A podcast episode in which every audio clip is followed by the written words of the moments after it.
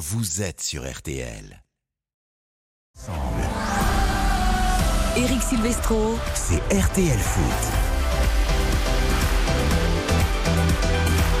Bonsoir à tous, ravi de vous retrouver pour RTL Foot horaire un petit peu particulier ce soir 20h 22h en attendant le dernier match de l'équipe de France en Ligue des Nations ce sera dimanche à Copenhague face au Danemark nous allons longuement revenir évidemment sur la victoire hier face à l'Autriche le dossier Olivier Giroud, plus ouvert que jamais pour la Coupe du Monde. Entretien exclusif d'ailleurs pour M6 et RTL en longueur avec Philippe Sansfourche, avec l'un des héros du soir hier, buteur comme Kylian Mbappé. Ils sont là, ils sont tous là, presque tous. Karine Galli, bonsoir.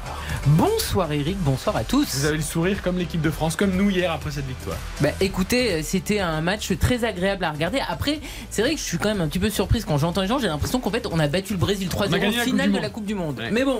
On avait C'était une besoin de victoire ça. et on avait besoin On avait victoire. besoin. Le Brésil, tiens, sera au menu de la soirée puisque le Brésil joue en amical ce soir face au Ghana au stade Océane du Havre. Et évidemment, qui dit le Havre, qui dit grand match, dit Frédéric Veil. Il ne fait pas que des sports mécaniques sur RTL. Salut Fred. Buongiorno do Estadio do Havre. Ah, il a, bo- il a bossé. Ah, j'ai répété. Hein. Il a bossé, ouais.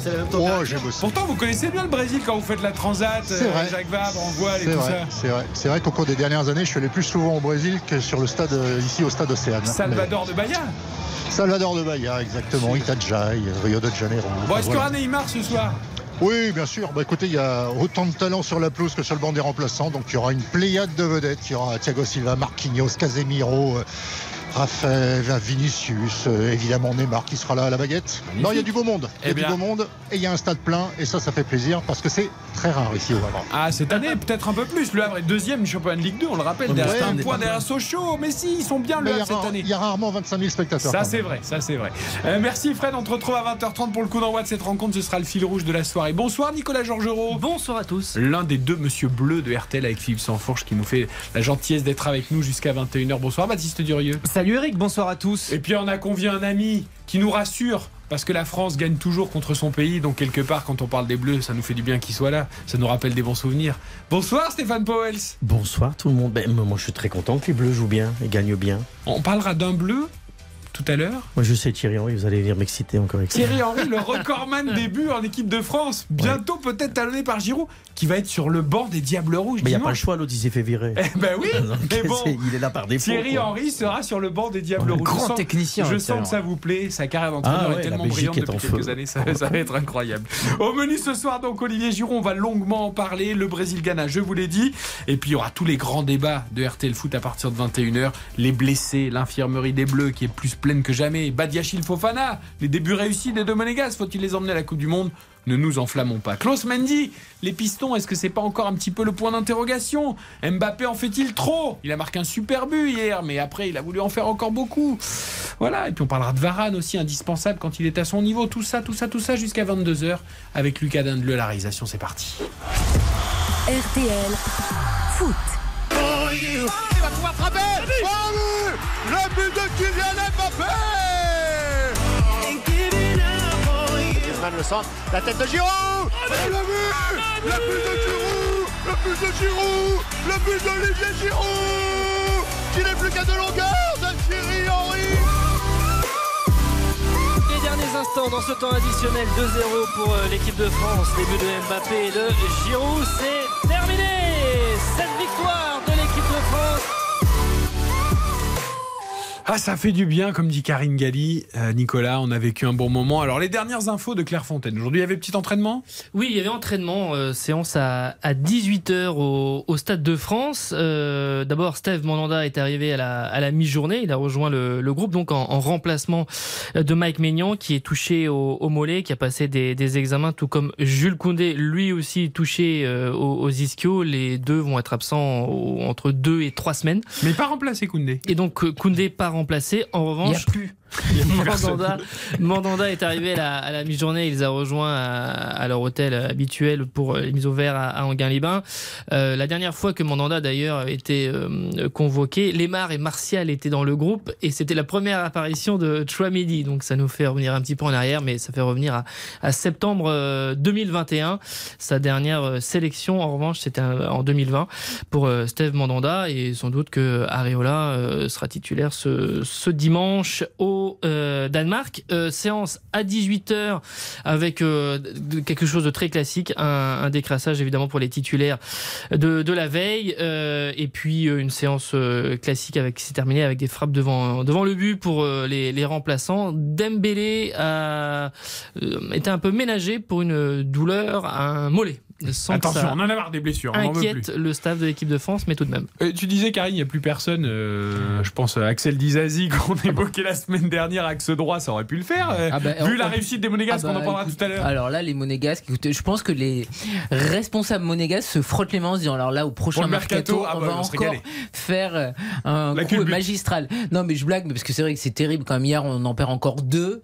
En l'espace d'une mi-temps, t'en perds un au bout d'une vingtaine hein. de minutes. C'est même pas sur des tacs ou des au stade, moi j'ai même pas vu que Mike Maignan euh, s'était blessé au final. Hein. Il y avait rien qui le laissait euh, présager. Et donc voilà, je dis d'un côté c'est bien non plus d'arrêter. Je veux dire, c'est bon. Il y a tellement de blessés, il y a eu euh, tellement de remplacements, de remplacements, de remplacements. Bon là pour les gardiens t'es quand même obligé, mais ça sert à rien d'appeler encore un petit nouveau.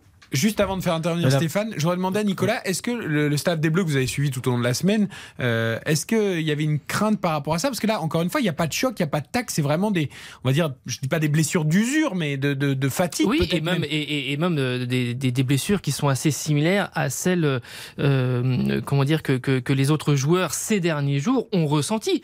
Il y, a, y, a, des joueurs qui ont été touchés sur des contacts, mais il y a des, joueurs aussi avec leur club qui ont été touchés simplement tout seul euh, et sur des alertes musculaires. Il y a énormément de, de, blessures qui ne sont que des lésions musculaires. Et ce qui est très révélateur, évidemment, de, de la période et de, et de ce que les, les, joueurs vivent en ce moment. Alors, on parlera tout à l'heure, évidemment, de la peur que ça a créé à, deux mois de la Coupe du Monde. En Belgique, vous êtes un, pareil Il y a beaucoup non, non, de blessés mais la, patte de lapin euh, de Didier Deschamps, à mon avis, il l'a perdu, hein, parce qu'il n'a vraiment pas de bol. Ben, moi, moi, je suis un peu surpris en venant de l'extérieur quand je vois les Français, euh, bon, ben, c'est grave, hein, il y a beaucoup de blessés. Mais quand je vois l'effectif que vous avez, quand je vois la qualité dire de certains joueurs, on va en parler, Fofana, Chouameni, euh, vous êtes d'une richesse, mais c'est terrible ce que vous avez comme, comme potentiel. Quand je vois nous les Belges, on n'a pas de défense. Si on perd Vertonghen ou Aderweireld, on doit aller sur Théâtre qui joue à, Rennes. Ben, mais on est, en train de progresser. Ouais, mais, bien sûr qu'il progresse. Mais enfin, ben, nous, on est allé sur Badiachil hein, quand même. Hein, non, mais, non, mais on, en est là. C'est-à-dire qu'on n'a on a pas de plan B.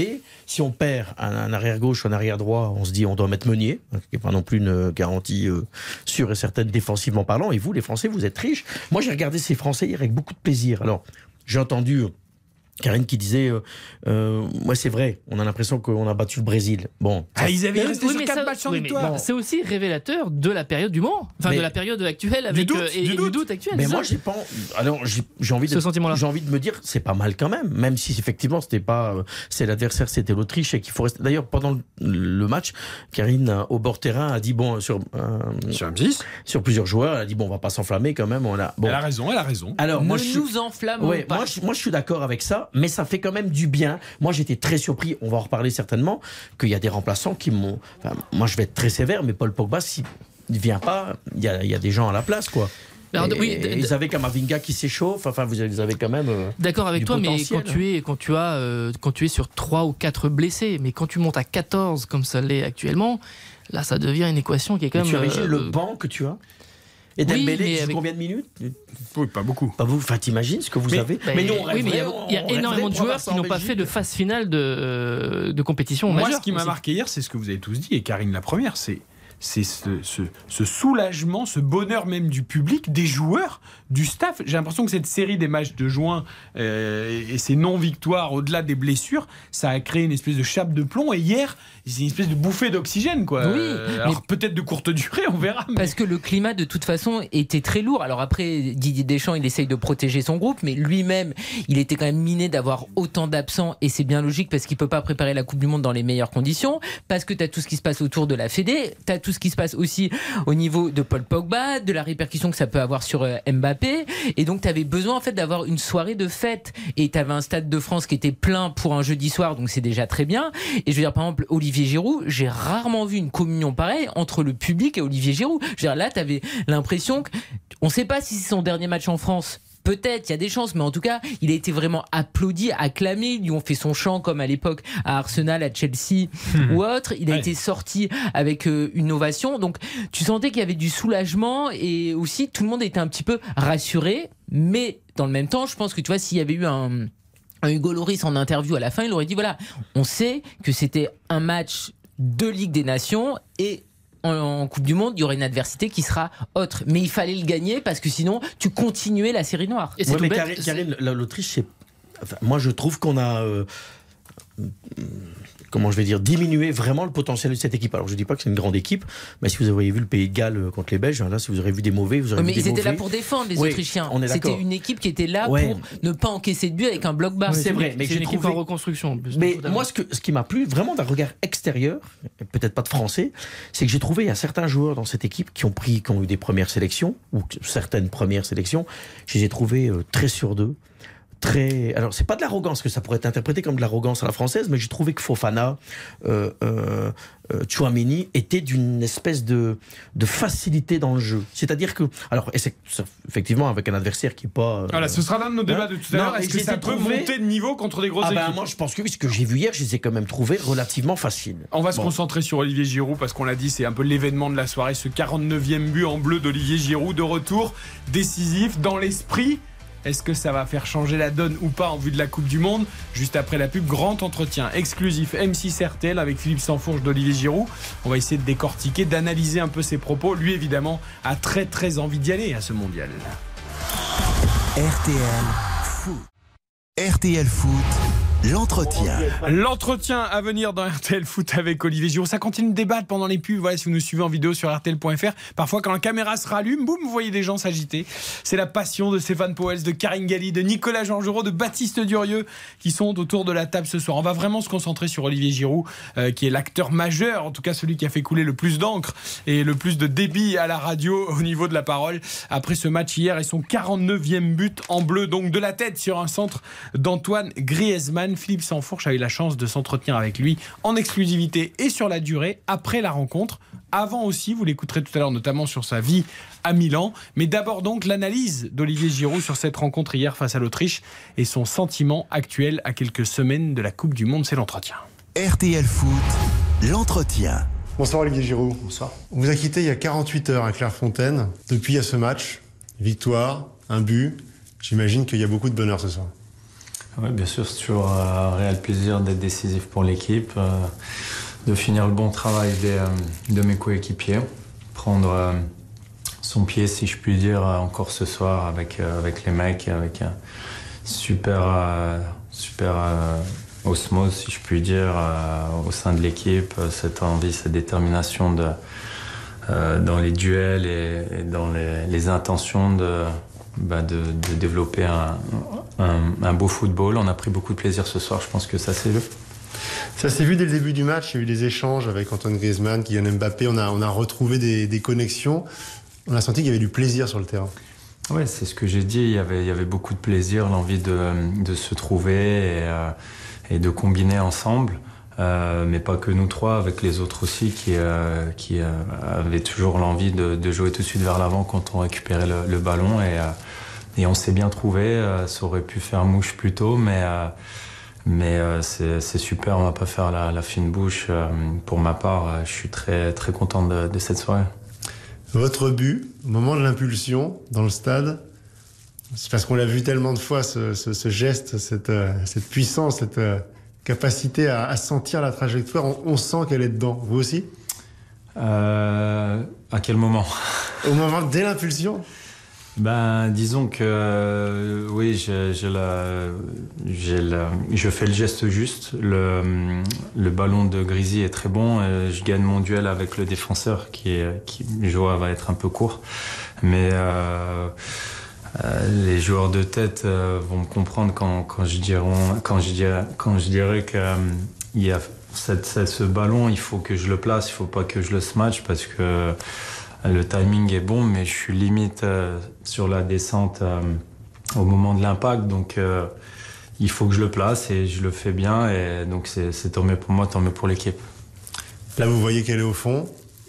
Et il y a un, vrai moment d'émotion. Vous en avez mis 49, vous avez vu en équipe de France. Il y a un vrai moment d'émotion à ce moment-là. Vous pouvez nous, nous la décrire?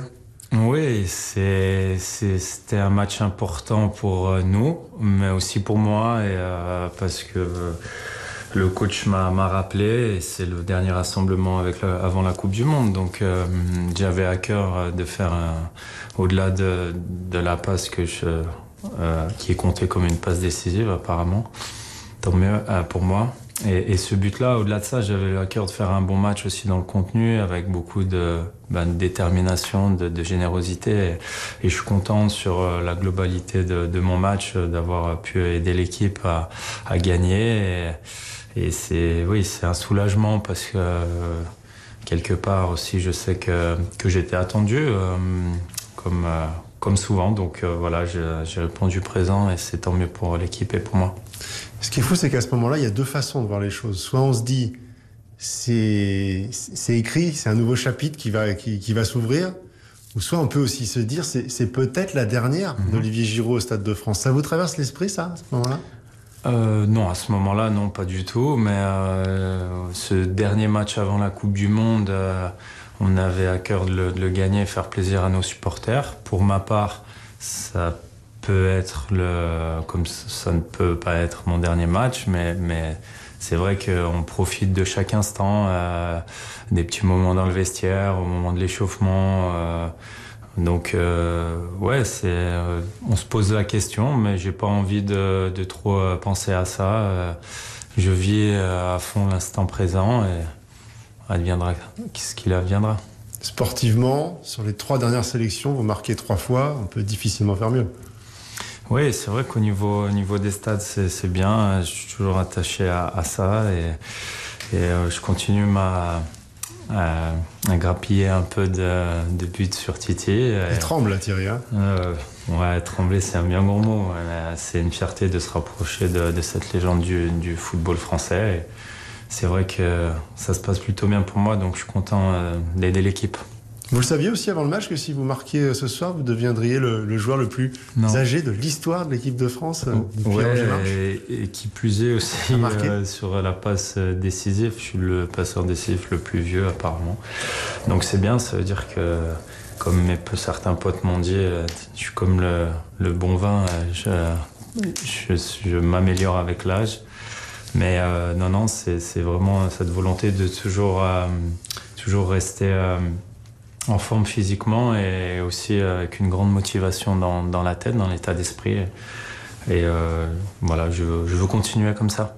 Il y a beaucoup de petits jeunes, mais finalement, ça, ça fonctionne l'alchimie entre les, les, jeunes et les anciens. Ouais, bah à partir du moment où les, les jeunes jouent joue avec beaucoup de simplicité et c'est très facile d'évoluer avec eux. Ils, ont, ils sont pétris de talent, donc euh, ils, aff ils, affichent déjà une maturité assez impressionnante pour leur âge et, et euh, ils ont.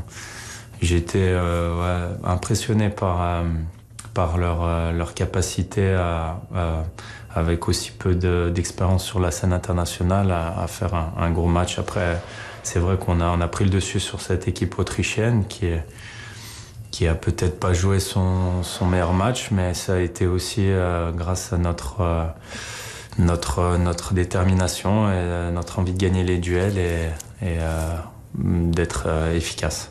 En ce moment, on est, on est, inquiet pour tout le monde sur le plan physique parce qu'on voit que mmh. ça tombe comme, comme des mouches, c'est terrible. Vous, vous vous sentez capable s'il faut enchaîner au Danemark? Moi, moi, ça va.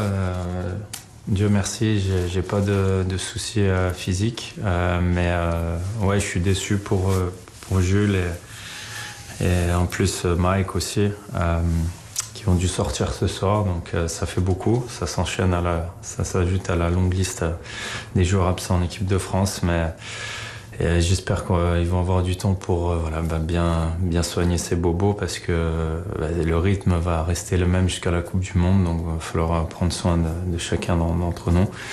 Mais ouais, c'est une composante un peu euh, qui, qui, qui doit qui, doit rester un peu dans nos têtes sans trop y penser parce que c'est là aussi qu'on dit en général qu'on peut se blesser. Mais pour, ma part, tout va bien.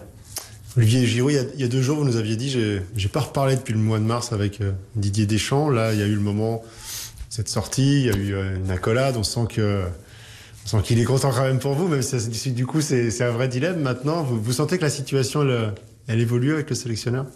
Non, le, il a, il a ce pouvoir de, de décision, je le respecte et euh, on s'est parlé, euh, pour être avec vous, euh, avant-hier. Il m'a dit que j'allais commencer le premier match et, euh, et aussi on a un peu parlé de, de tout et de rien et donc euh, voilà. euh, De tout surtout. Voilà, de tout. Et mais voilà, je lui ai, simplement dit, euh, c'était pas à moi d'être dans une position de demandeur ou d'aller le voir, mais on se parle à tous les rassemblements et à ce moment-là, euh, on a, évoqué ce sujet et je lui ai dit que, que moi, euh, peu importe le, le rôle que j'aurai dans cette équipe, euh, je serai à 200% derrière l'équipe. Voilà, sans aucun état d'âme par rapport à, mon rôle, à ma, à ma petite personne, si je puis dire, pas, parce que c'est le collectif qui prime, c'est tout. Bon, on espère qu'il y aura encore beaucoup de conversations. Euh, on verra. C'est très bon signe. on verra, on verra. Ah, dans ses petits souliers, dans ses petits crampons, Olivier Giroud, il veut se faire tout petit pour aller au Qatar avec Didier Deschamps et toute l'équipe de France. On va débriefer ce long entretien ô combien intéressant de Philippe avec l'attaquant des Bleus juste après la pub et le coup d'envoi de Brésil-Ghana. Faut-il emmener Giroud à la Coupe du Monde? C'est évidemment la question que tout le monde se pose. RTL Foot, Avec Eric Silvestre.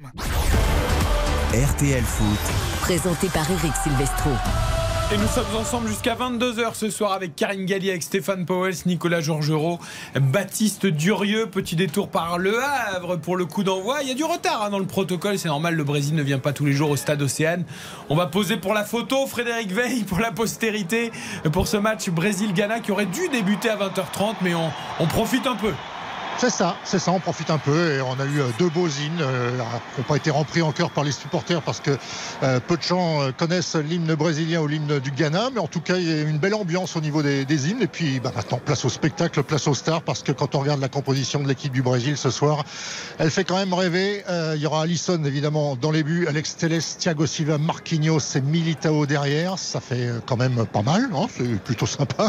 Lucas Paqueta, Casemiro, Neymar en milieu de terrain et Rafinha, Richarlison et Vinicius Junior en attaque. Euh, le banc, je vous le disais, il y a aussi euh, plein de beaux mondes. Il y a des gars comme euh, Guimaraes. il y a- Enfin voilà, il y, a, il y a- il y a énormément de stars, que ce soit euh, sur le pelouse ou sur le banc des remplaçants. Et puis côté du Ghana, bah, quelques joueurs évidemment qu'on a plaisir à retrouver sur le sol français, comme les frères Ayou, Jordan et euh, son frère André Ayou, qui seront bien présents. Mais ils ont sur quel âge? ti- J'ai l'impression qu'ils ont 55 ans. Ils sont toujours Euh, là. pas loin. Ah, André Ayou, euh, oui. André, il doit pas être tout jeune. On n'a pas les âges sur le truc, mais il doit pas être tout jeune. Bon, il joue toujours. Il a commencé très tôt à Oui, c'est vrai, c'est oui, ça. Ah, puis il y, a- des pensionnaires de Ligue 1, il y a Djikou de Strasbourg, Oui, il y a Adrien, Souleymane, c'est ça, oui, bien non, sûr, non, il y a- 32 il y a- ans. Il y a des bons joueurs. Il y a Vous des voyez, bons il est joueurs. super jeune. Il y a que Ah, il est 32 super ans. jeune.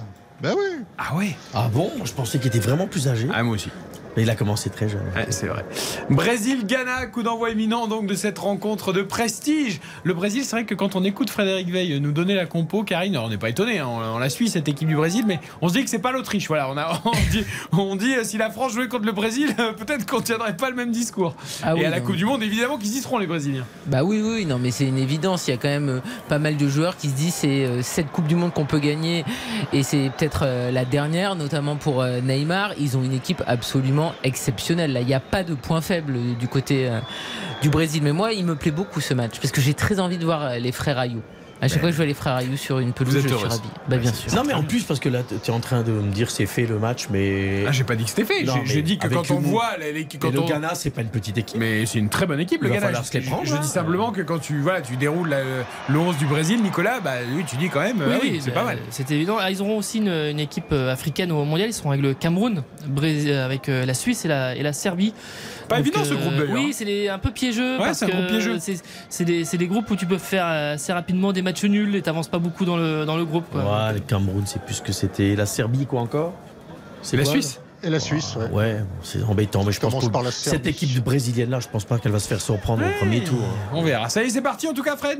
C'est parti depuis 33 secondes très exactement et ce sont les Brésiliens qui sont déjà dans le camp du Ghana. Bon, évidemment, l'antenne est ouverte pour toi dès qu'il se passe quelque chose dans ce euh, Brésil-Ghana. Revenons à Olivier Giroud. Euh, Vous avez entendu cet entretien euh, d'après-match avec Philippe Sansfourche pour M6 et pour RTL. Euh, Karine, voilà, on sent bien qu'il est dans une position euh, euh, je me fais tout petit, euh, même si sur le terrain, évidemment, je donne tout. Euh, voilà, ne vous inquiétez pas, je sais que je serai derrière Benzema, je poserai pas de problème. Euh, il, il le précise, reprécise, re-reprécise. Bah, il est un petit peu obligé parce que avant ce nouvel entretien avec Philippe Sansfourche, il s'est aussi quand même beaucoup répandu dans les médias en disant à quel point il acceptait ce statut de remplaçant. Donc en fait, je veux dire, il- c'était une réponse à Didier Deschamps. Et Didier Deschamps, vu qu'il est constamment interrogé là-dessus, ça a commencé un petit peu à le gonfler. Donc il est obligé d'essayer d'être malin, Olivier Giroud. Il est obligé d'être dans ses petits souliers, de rappeler que c'est Didier Deschamps qui choisit, que lui c'est un Il a soldat. le pouvoir Voilà. de décider, a-t-il dit. Il il- il bien dit, donc il est obligé de faire de la com. Et euh, ben, franchement, lui qui est très croyant, de prier pour aller à la Coupe du Monde, parce que de toute façon, on sait très bien que s'il est pris ou s'il n'est pas pris, c'est pas une question finalement de rendement, c'est le délire, enfin le délire, la position de Didier Deschamps qui est si Benzema et euh, Mbappé euh, sont là. Giroud ne peut pas être remplaçant. Et ça, ça ne tient Ouais. plus cette posture, mais c'est la posture de Deschamps aujourd'hui. Alors, est-ce que justement cette posture, Nicolas, toi qui suis Didier Deschamps avec Philippe. Sansfourche depuis plusieurs années, est-ce que cette posture, vous sentez qu'elle évolue, qu'elle change ou pas. Mais les déclarations de, de Deschamps à, l'automne, quand justement il, euh, il a avancé euh, tout ce que tu dis, euh, Karine, pour dire quand on a un joueur d'un tel statut, qu'on a vécu de telles choses, d'être champion du monde, d'avoir son palmarès, son vécu, son expérience en équipe de France, ah, c'est compliqué d'être remplaçant, c'est compliqué de...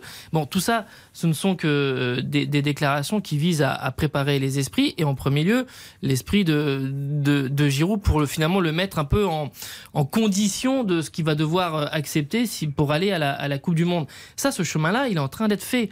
Et il, il- il le fait parce qu'il fait, entre guillemets, euh, l'expression n'est pas totalement juste, mais amende honorable sur ce, sur ce terrain-là. Maintenant, il reste euh, la question aussi sportive. Et la question sportive, elle, elle est aussi en train d'être réglée. Il a joué trois matchs en 2022 avec les Bleus, il a marqué à chaque fois. Il marque avec le Milan. Il y a quand même beaucoup de... C'est un, c'est De- un faux débat. Il y, a- il y a beaucoup d'éléments qui sont en train d'être euh, remplis pour que Olivier Giroud y aille. Mais la décision n'est pas prise. C'est un faux débat. Sportivement, je pense que tout le monde est d'accord pour dire qu'il a sa place Non, mais dans même- le groupe France. Mais euh, on sait très bien que la réflexion de Deschamps, comme dit Nicolas, elle va au-delà de ça. C'est c'est pas là-dessus. Non, mais ça, on Karine l'a précisé ça- aussi. Mais ça, on l'avait bien compris. C'est comme à un moment, euh, Benzema n'allait plus jamais venir chez, chez les Bleus. Tu te rappelles-toi euh, la Bah, période pendant cinq ans, quand même, Ouais, hein. ça a quand même duré du temps. long. Alors ici, bon, moi j'ai bien entendu tout cela, mais d'abord, on l'a quand même vu. Rappelons, rappelons-nous le match contre les Suisses, qu'à un moment, ben, tu peux avoir tes attaquants aussi, notamment Kylian Mbappé qui peut passer à côté. Donc je pense que pour certains matchs ouvre-boîte, où il va falloir avoir un mec qui peut prendre les ballons en target man, conserver, redonner, tu vas en avoir besoin. Parce que là, je parle d'utilité nationale. Parce que moi, je pense vraiment que même si tu as un grand Benzema et euh, Kylian Mbappé, tu te dois dans ton banc, dans, dans j'ai bien dit sur le banc, dans ton groupe, avoir un, match comme ça. Parce que si tu as un match qui est fermé et qu'il faut aller mettre un coup de tronche, vous avez vu la tête qu'il met hier Je suis pas sûr qu'Mbappé il aille la mettre Ah bah, il la met certainement pas. Mais donc, Euh, donc mais- t'en as besoin, à mon avis, de Giroud. Baptiste, ça, m'intéresse que tu réagisses sur ce qu'a dit Stéphane sur l'intérêt national, l'unité et, et l'utilité nationale. Est-ce qu'on est à ce point, Olivier Giroud est-il d'utilité nationale? Bah. Non mais j'aime bien cette, cette image. L'utilité, c'est un mot qui va bien avec Olivier Giroud pour le coup. Bien Il sûr. d'utilité nationale. Moi, je pense qu'il peut être sauvé par son profil, Olivier Giroud. On l'a dit. Je trouve qu'il apporte beaucoup plus que euh, qu'un Ben Yedder, qu'un Moussa Diaby, pour parler des joueurs qui sont en, en concurrence avec lui aujourd'hui. Donc, euh, bien sûr, c'est un joueur qui est, qui est utile. Et puis surtout, voilà, je pense que là, son discours a changé. Deschamps l'a pris aussi pour voir comment. euh, euh, bon, il y a des blessés certes, mais pour voir un peu une dernière chance, quoi. Euh, pour voir comment il allait se comporter vraiment en tant que numéro 2, même si entre guillemets Benzema n'est pas là. Et je pense que Giroud l'a assez dit dans la presse, comme l'a dit Karine. Il est prêt à accepter ce rôle-là et je pense qu'il sera très performant. On a vu en sortie de banc à Chelsea, par exemple, euh, quand il a remporté cette Ligue des Champions, l'Europa League, il était très performant. C'est un, joueur... un qui peut être très important en sortie de banc. Qui a Après, il y a une réalité juste aussi, et euh, Baptiste euh, commençait à en parler, c'est qu'en fait, t'enlèves les trois. Qui seront à la Coupe du Monde, bien évidemment, s'il n'y a pas de blessure, Benzema, Mbappé et Griezmann. Le cœur Qui- de la question, est là. Vas-y, continue. qui le cœur de marque la des question. Voilà. Personne. Ah ouais, en fait, le problème, c'est c'est- et c'est le problème de l'équipe de France depuis longtemps, c'est qu'en phase finale de Coupe du Monde ou d'Euro, les remplaçants étaient pas du tout performants. Après, Giroud n'a pas marqué à la Coupe du Monde 2018. Bien sûr, Non, non, mais, mais on je- l'a gagné. ouais. Et à l'époque, il était titulaire. Et, et là, il a changé de statut, il est devenu un remplaçant. Et le problème, c'est qu'en fait, si tu avais une option 2 qui était une option avec euh, des statistiques, il n'y en a pas. Nkunku, il a jamais marqué un but en bleu. Diaby, c'est peanuts. Ben Yedder, il y sera pas. Enfin, Non, mais c'est en fait le- y joueurs a en juin. C'est-à-dire que si tu si en juin, alors qu'il y a eu un naufrage, on va dire euh, collectif et individuel pour toutes les raisons qu'on a racontées, notamment l'aspect physique, mais admettons que tu tu avais eu un, un Nkunku ou un Ben Yedder qui sortait vraiment du lot, euh, qui signe un doublé en Croatie ou quelque chose, etc. La donne, elle aurait changé. Parce que là, tu te dis aujourd'hui, j'ai quelqu'un qui peut accepter d'être remplaçant, qui effectivement sort du banc et euh, fait euh, et, et- et- et apporte quelque chose.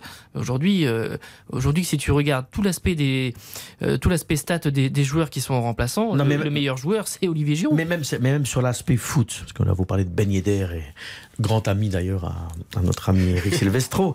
Et euh, mais Ben Yedder, c'est des joueurs, des profils où, enfin je vais pas dire qu'il y en a plein, mais il y en a. Mais Giroud, il a ce profil. Qui a ce profil-là dans l'équipe de France? Personne. Voilà, personne. Donc à un moment, je le répète, tu vas tomber contre une équipe en bois qui va te fermer, qui vont jouer à 11 derrière. Tu n'auras pas d'espace pour Mbappé, tu vas être en grande difficulté. Et imagine que Ouais, mais Benzema, Benzema quand même. mais imagine Ouais, qu'il est t'as- pas là, Benzema, ou qu'il est blessé, ou malade, ou une gastro. quoi. Je rigole pas quand je dis ça. Tu vas être content de l'avoir ton Giroud. hein.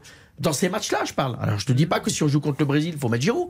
Mais si tu l'équipe de France, je commence à dire si on joue, c'est comme si j'étais. Non, mais de toute façon, tu ne peux pas expliquer que ton attaquant numéro 3, je, je mets Griezmann à part parce que Mm. je le mets pas dans le, le vrai Oui, rôle oui. d'attaquant, on va dire.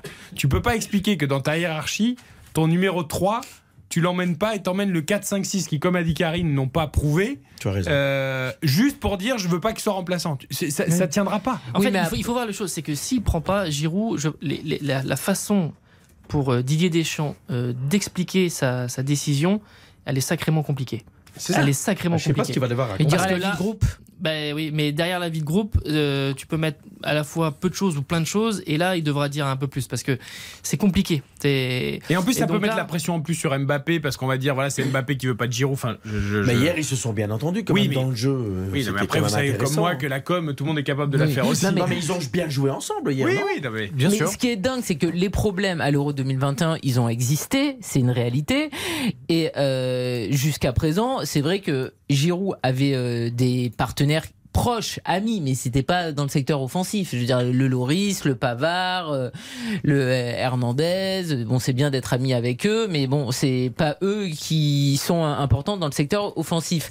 Et jusqu'à présent, c'était plus, et en plus, ça a été constamment des déclarations d'amour entre Benzema et entre Mbappé. Sauf que la réalité, c'est qu'en bleu, très souvent, ils se sont marchés sur les pieds. Ils s'aiment, c'est super, mais ils se marchent aussi sur les vrai. pieds. Alors que là, avec Giroud, t'as moins de chances de se marcher sur les pieds. Il y a, Mais- une situation sportive. Pour moi qui, est- qui peut être compliquée. C'est que, euh, bon, euh, on débutera la Coupe du Monde avec Griezmann en soutien de Mbappé et de, et de Benzema. Bon, ça marche pas contre l'Australie. Et tu fais rentrer euh, Olivier Giroud euh, à la 75e. À la place de qui, entre Ah, parenthèses oui, Alors je là, sais pas, bon, non, mais- bon courage. Oui, non, mais peu Mbappé sortira pas. Bon Non, courage. non, mais. Admettons, tu sors Ouais, il faut Benzema, sortir euh, Benzema, ballon d'or. Ok, mais- non, mais très bien. Peu importe, évidemment. Mais, Ce mais- sera Griezmann qui Non, se mais fera c'est lui, c'est qui marque. Non, mais- C'est lui qui marque. Là, sportivement, tu as, une situation à gérer. Parce que tu fais accepter à Giroud qu'effectivement, il est remplaçant. Et c'est lui qui t'a fait la, la décision et c'est lui qui t'a apporté la différence sportivement. Là, c'est autre chose.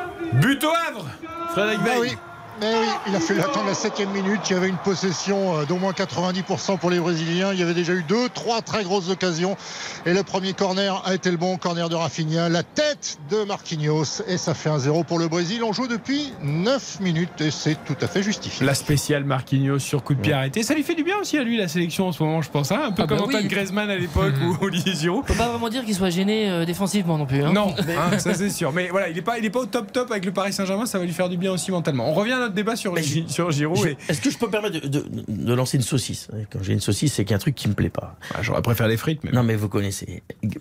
Mbappé, euh, ok, à un moment, il rev- je ne vais pas vous refaire l'histoire. Il revendique tout au Paris Saint-Germain. On se rend compte que maintenant, Neymar et Messi sont actuellement en très grande forme. Donc, il fait un petit peu un pas en retrait. Et euh, son côté boulard, il doit le mettre un petit peu en retrait. Je parle du cas Paris Saint-Germain. Ici, il vient en équipe de France.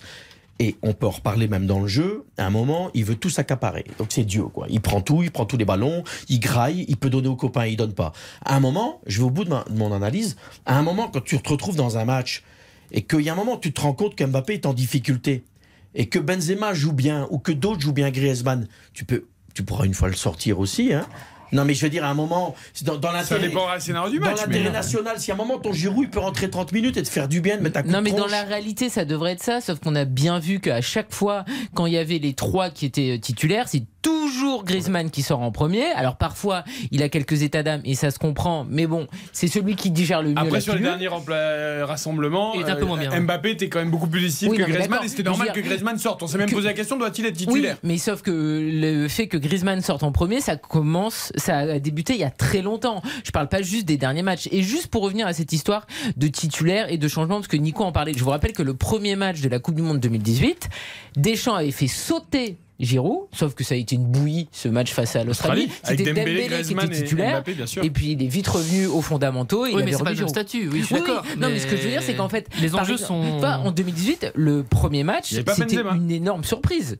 Bien On sûr. s'attendait pas du tout à ce que Giroud saute du Mais oui, c'est parce qu'en phase d'entraînement, Dembélé et Mbappé avaient poussé, parce qu'Mbappé justement avait poussé pour avoir Dembélé, ça n'avait pas marché. Deschamps était revenu à quelque Mais- chose de mais- plus pragmatique. Mais, mais il n'y je avait suis- pas Benzema. Mais Oui. alors, là, là, je vous lance un truc qui s'est jamais fait. Mais quand t'as, imagine tu rejoues ce genre d'équipe, l'Australie, le même match en tout cas. Match Ah ben, l'Australie, on va va le arriver, jouer, ça c'est sûr. Ça va Ouais, arriver, ça, ouais. ça va le arriver. genre de même truc, de, de même histoire. Tu penses pas qu'à un moment, même jouer avec Benzema et Giroud dans un autre système, ça pourrait être plus efficace qu'un qu'un Mbappé. oula, oula, attends, garçon, attends, qu'un Mbappé. mettre du Non, mais si- 4-4-2, non Mais non, mais c'est pas ça. Si tu n'as pas de profondeur et que l'utilité d'Mbappé, parce que l'utilité d'Mbappé, c'est quand t'as que sa vitesse. Alors, et tu peux pas faire- limiter à ça. Bon, on je ne le limite pas à ça. On va en débattre. Mais je dis que ça peut être compliqué avec Mbappé. On va en débattre, on va marquer une courte pause. On a besoin de marquer une courte pause. On a la deuxième partie de l'entretien Giroud euh, qui, elle, a été tournée avant le match contre l'Autriche sur sa vie, notamment à Milan, parce qu'il est bien, il est heureux en Italie, ça se passe bien en Milan. Et du coup, bah, il peut être performant pour l'équipe de France. On va longuement en parler aussi juste après la pub. RTL Foot. RTL Foot, Présenté par Eric Silvestro. Jusqu'à 22h avec Karine Galli, Stéphane Porès, Nicolas Georgerot, Baptiste Durieux. Deuxième partie, seconde partie d'entretien avec Olivier Giroud concernant une partie plus personnelle de sa vie de tous les jours, notamment en Italie, depuis qu'il a signé à l'AC Milan. Rencontre donc avec Philippe Sansfourche. C'est la suite de l'entretien Olivier Giroud. RTL Foot, l'entretien. Si on est là encore, euh, c'est aussi parce que ça se passe très très bien en, en club. On va, on va parler un petit peu euh, Italie, voire italien un peu. Ça, ça parle bien italien? Oui, bien sûr. Parliamo italiano, dai. Non, ça va, j'ai bien progressé, mais j'avais quelques bases de l'école à l'époque, il y a 20 ans en arrière. On est bluffé en fait par. euh, ça fait un peu plus d'un an que vous êtes euh, au Milan. On a l'impression que l'adaptation s'est faite immédiatement. Est-ce que vous-même vous avez été surpris de la vitesse avec laquelle vous avez vous êtes accaparé finalement ce, ce club et ce championnat? En effet, je me suis très bien adapté, j'ai fait l'effort assez rapidement, tout comme quand, j'étais arrivé en Angleterre à l'époque, de, parler la langue, d'apprendre les, us et coutumes un peu, les, habitudes de, ce nouvel en- environnement. C'est une chose qui, le fait d'être sociable et d'aller vers les autres, qui, te permet de, t'intégrer euh, le plus rapidement possible. Mais j'ai aussi reçu évidemment un très bel accueil et dans un très grand club qui respire l'histoire. Et l'alchimie a pris assez rapidement. euh, voilà, c'est vrai que j'avais l'impression d'être là depuis longtemps dès que je suis arrivé. Vous vous souvenez, euh, dans, dans votre histoire personnelle, d'un tel enthousiasme, d'un tel engouement autour de vous en club? Euh, oui, à Montpellier. À Montpellier, c'était c'est- c'était assez sympa. C'était il y a- il y a dix ans. Après, cet enthousiasme est dû aussi au fait que le club n'avait pas gagné le, championnat depuis 11 ans. Donc ça, explique tout, cet engouement qu'il y a autour de nous. Euh, après, quand je suis arrivé assez rapidement à Arsenal, on m'avait aussi euh, fait une chanson rapidement. Donc j'avais été tout de suite bien accueilli, bien adopté. Mais c'est vrai que même si on a gagné des cups, euh, voilà, la, ferveur italienne, milanaise qu'on a pu voir ces derniers mois, en mai quand on a gagné Scudetto, il n'y a rien d'incomparable.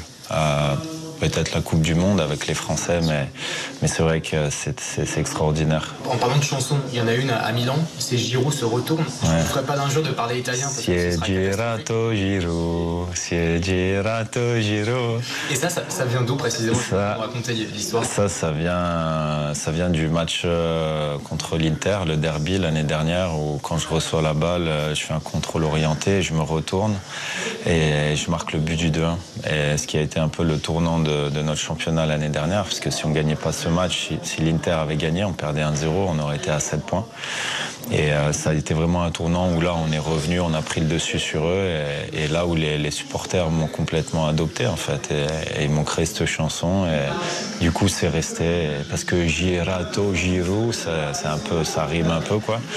Il y a des J, des- G, des I, des R et des O. Mais euh, voilà, ils m'ont fait cette chanson et c'est vrai que euh, sur le dernier match là contre Naples, ils l'ont, ils l'ont chanté assez, assez fort et ça donne, ça donne beaucoup de fierté. On parle des supporters, là, quand on, quand on, quand on parle foot et qu'on parle histoire, c'est vrai que le, le Milan, ce maillot, ce stade aussi euh, est exceptionnel. C'est quelque chose de, qui vous tenait à, cœur quand vous êtes arrivé là-bas. C'était une partie d'histoire, en fait, dans laquelle vous rentrez? Euh, déjà, je voulais, euh, je voulais trouver un challenge qui allait me correspondre et qui, euh, qui, qui allait m'exciter. Et pour moi, le, le Milan était l'opportunité parfaite du fait, comme vous l'avez dit, évidemment, ce, ce- ce nouveau championnat italien que je découvrais. Donc tout était réuni pour, pour que je m'éclate. Et évidemment, quand je suis arrivé, j'ai découvert euh, un environnement euh, spécial, vraiment euh, à l'italienne, à la milanaise, où...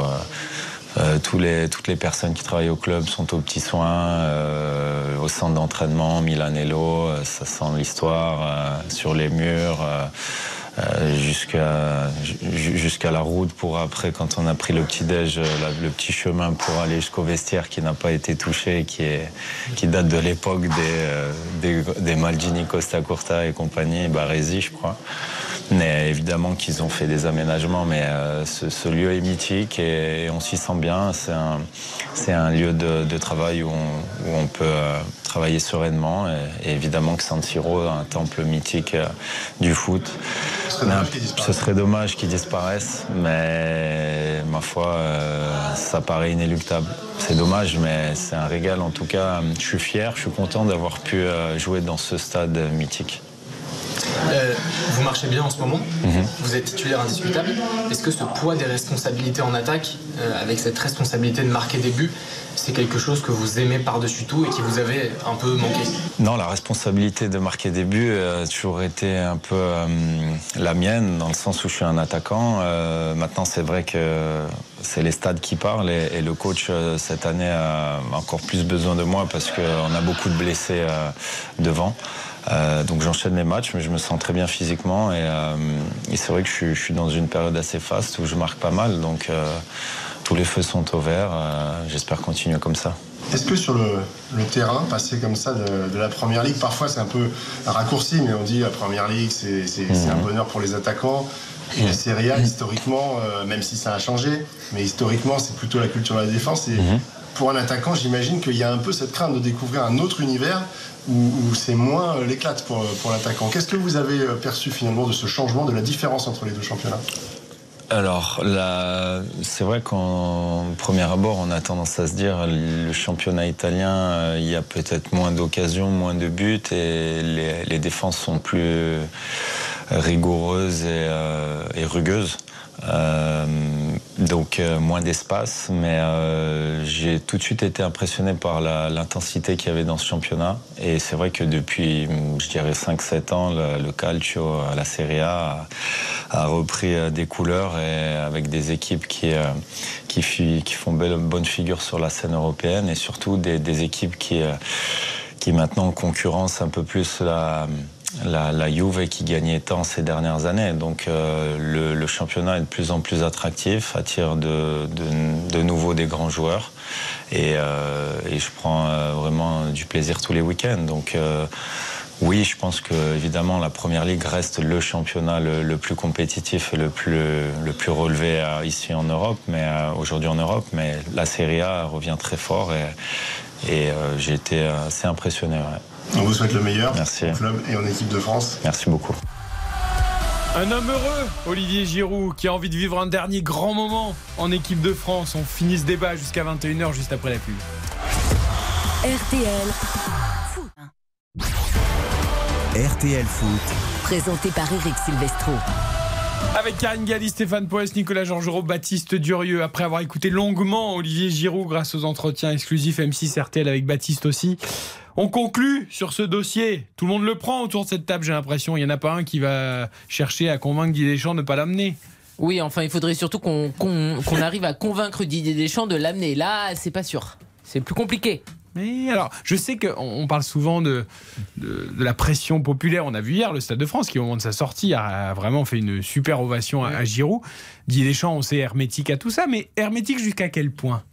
Un sélectionneur n'a pas Mais envie non, mais forcément de se mettre. pas fou, hein. Mais il se crée un problème énorme avant même le début Mais de la mais- compétition s'il le prend pas. Mais Eric, il est pas fou quand même Didier Deschamps. Donc il va le prendre. Bah bien sûr, parce Eh, que voilà. d'abord, en dehors de, de l'opinion publique, il a quand même aussi envie de gagner de pas passer à travers comme il y a eu euh, au championnat d'Europe. Mais ça, je deuxième suis pas chose- sûr qu'il est persuadé Mais- qu'il gagne grâce à Giroud. Non, je je suis pas, qu'il sûr. ça. gagne grâce à lui, mais qui peut s'en servir. Parce que moi, je disais tout à l'heure hors antenne euh, à Nicolas, si, si tout d'un coup, euh, imagine que ça se passe mal avec Benzema et Mbappé et que tu le prends pas, Giroud, l'opinion publique va, te retour- va se retrouver sur son dos à, à Didier On revient à l'opinion publique. Bah ouais, Est-ce que ça peut compter un tout petit peu, Nicolas? Si Voilà, est-ce que là, si on fait un sondage aujourd'hui, t'as 90% des Français qui veulent Giroud. Ce que d'ailleurs Karine soulignait tout à l'heure très justement, ce qui n'était pas le cas forcément à d'autres moments. Et Benzema a connu la même chose. Euh, C'est-à-dire, un coup, euh, il faut qu'il soit là, un coup, euh, bon, Mm. finalement, on peut s'en passer. Donc le prochain, Mais- c'est qui? C'est Mbappé qui devrait plus être en Mais, bleu, mais- mais peut-être, certainement. Bah, regarde là déjà avec l'histoire sponsors, il y a plein de gens qui disent bah, il a qu'à quitter l'équipe de France, on n'a pas besoin de lui. Donc C'est euh, un cycle. hein. bah, c'est pareil. Non, mais tu joues ton dernier match avant d'aller, euh, ton dernier match à domicile avant d'aller à la Coupe du Monde. T'as un stade qui acclame un joueur.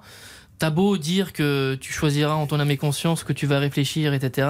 Inconsciemment, de toute façon, ça te met quand même une pression. Mais comme vous l'avez dit tout à l'heure, est-ce que Giroud doit pas dire merci? Un à Deschamps de lui avoir mis la pression sur cette histoire de statut il y a quelques mois, Non, et bah, deux à Diaby. Bah, attends, Nkunku, oh, Ben- quand même. Mais non, mais parce que Non mais je veux dire. Giroud, l'euro, Bah, il est il est en intelligent, travers. Deschamps, il a bien manœuvré. Non mais d'accord, mais Giroud, il l'a en travers de la gorge, l'euro, surtout parce qu'il ne savait pas qu'il était passé de numéro 1 à numéro 2. C'est-à-dire que ça lui est tombé sur le bout du nez comme Ah, il ça. a quand même pas, il a pas quand même eu que des déclarations euh, classe, hein, Giroud. hein. je suis désolé parce que moi je veux bien qu'on fasse toujours passer euh, Mbappé pour le vilain petit canard et. euh, Mais je te parle pas que d'Mbappé là. Non, mais- la Bah, décision parce que de rappeler- quand même Mais venu non, sur. Mais la décision de rappeler Benzema. Personne ne le savait, donc à partir du moment où tu es numéro 1 et tu te retrouves à être numéro 2, bah évidemment tu as quand même du mal à, à l'avaler. Bah oui, mais quand t'es le karting, t'acceptes que la Formule 1, quand elle est convoquée. Non, euh, non, non, je, plaisante, non, je plaisante. Non, mais Eric, hein, il y a un donc ça moment. fait plus d'un an maintenant, il a pu déglutir, tu vois, depuis euh, le- c'est bien passé. le Ah, mec est pour tout- lui parce que sinon. Non, mais le mec, avec tout ce qu'il a pris dans la tronche, le comportement qu'il a, ce qu'il montre en Italie maintenant, je pense que à un moment, faut passer à autre chose. Et honnêtement, pour des raisons footballistiques aussi, tu pourrais en avoir, il faut arrêter aussi. Et moi, ce qui m'énerve, c'est qu'à mon avis, il y a quand même un pouvoir de certains joueurs du vestiaire pour Mais c'est tenter, partout pareil, ça. pour tenter de dire on le prend pas. En Belgique, c'est pas le cas. Bon, on n'a pas assez de joueurs pour ça.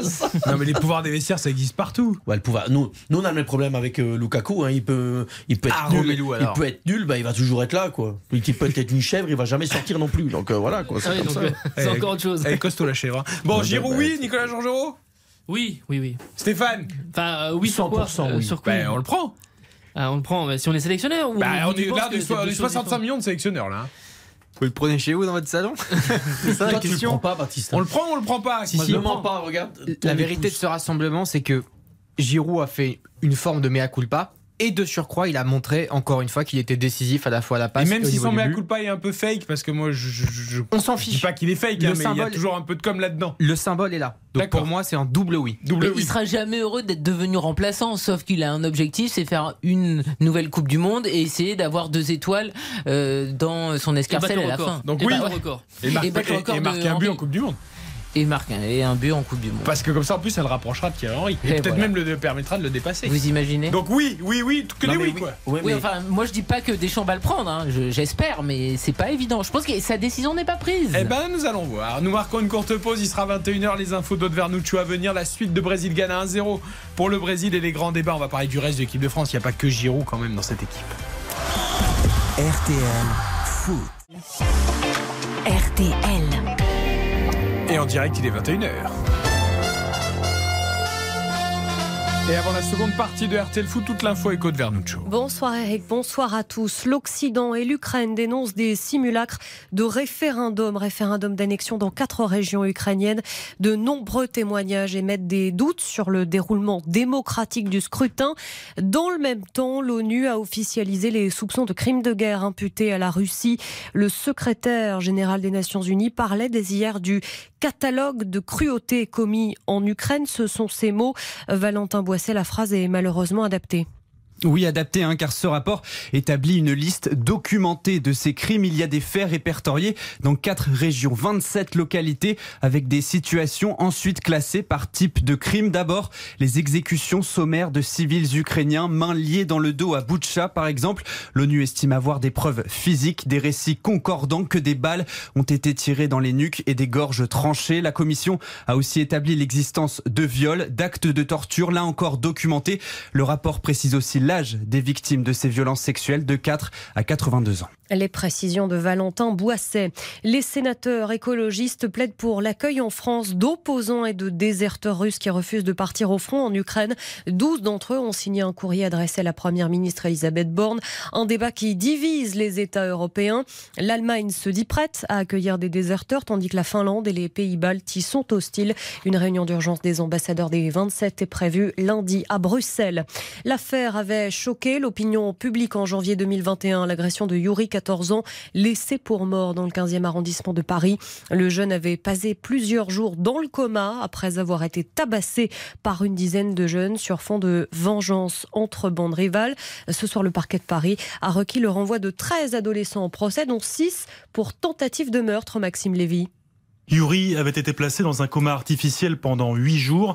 La piste privilégiée, un violent règlement de compte entre deux bandes rivales. Plus d'un an et demi après les faits, le parquet de Paris demande un procès criminel pour 13 jeunes hommes âgés de 14 à 18 ans à l'époque. Pour 10 d'entre eux, le parquet demande un renvoi pour tentative de meurtre ou complicité de tentative de meurtre. C'est maintenant au juge d'instruction de décider s'il va dans le sens ou non des réquisitions du parquet de Paris. Si oui, ces adolescents seront jugés par des cours criminels spéciales pour les mineurs. Merci Maxime Lévy.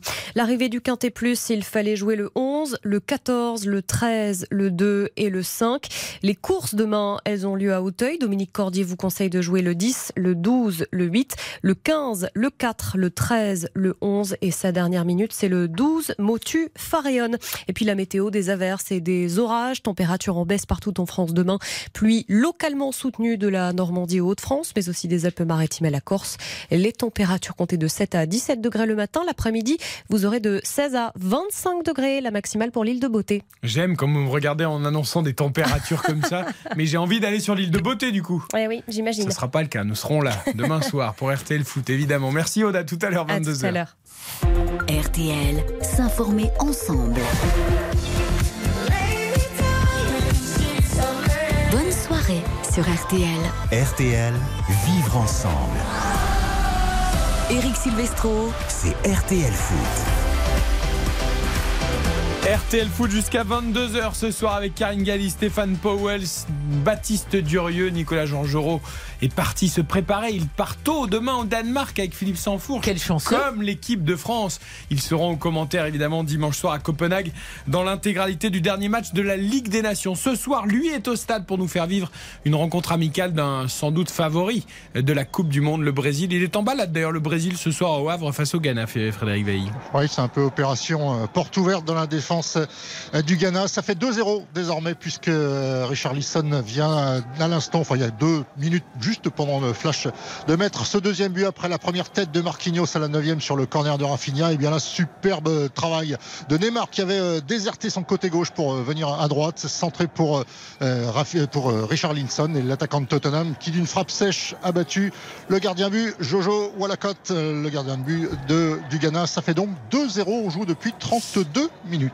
Merci Fred, antenne ouverte évidemment pour ce match du Brésil qu'on scrute. Hein. On commence à regarder les adversaires de l'équipe de France pour la Coupe du Monde au Qatar. D'ailleurs, demain, dans RTL Foot, entre 21h et 22h, il y aura un grand conseil de l'Europe où nous verrons avec nos voix allemandes, nos voix anglaises, nos voix espagnoles, euh, dans quel état sont les sélections justement de l'Espagne, de l'Allemagne et euh, j'ai oublié qui De l'Allemagne, de l'Espagne, l'Italie et de l'Angleterre. Ah non, l'Italie Alors, pas à la Coupe du Monde. Guillaume. Maillard Pacini sera avec nous pour l'Italie, non pas pour évoquer euh, la nationale, et même s'ils ont toujours, alors, ils continuent, les Italiens, ils continuent à à s'accrocher à un, À fol, espérer. à un fol espoir d'être repêché d'une manière ou d'une autre pour cette Coupe du Mais Monde. où Voilà. Où Euh, Mais on va, on va surtout raconter avec lui comment on va surveiller ça au, sur le canapé en Italie, euh, la Coupe du Monde. Mais il sera aussi avec nous. Et vous euh, n'allez pas no- parler d'autres voix nations.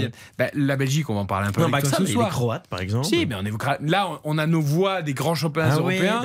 euh, et on parlera des autres nations. Et la voix italienne, elle vient quand même. La Croatie vous a, vous a impressionné?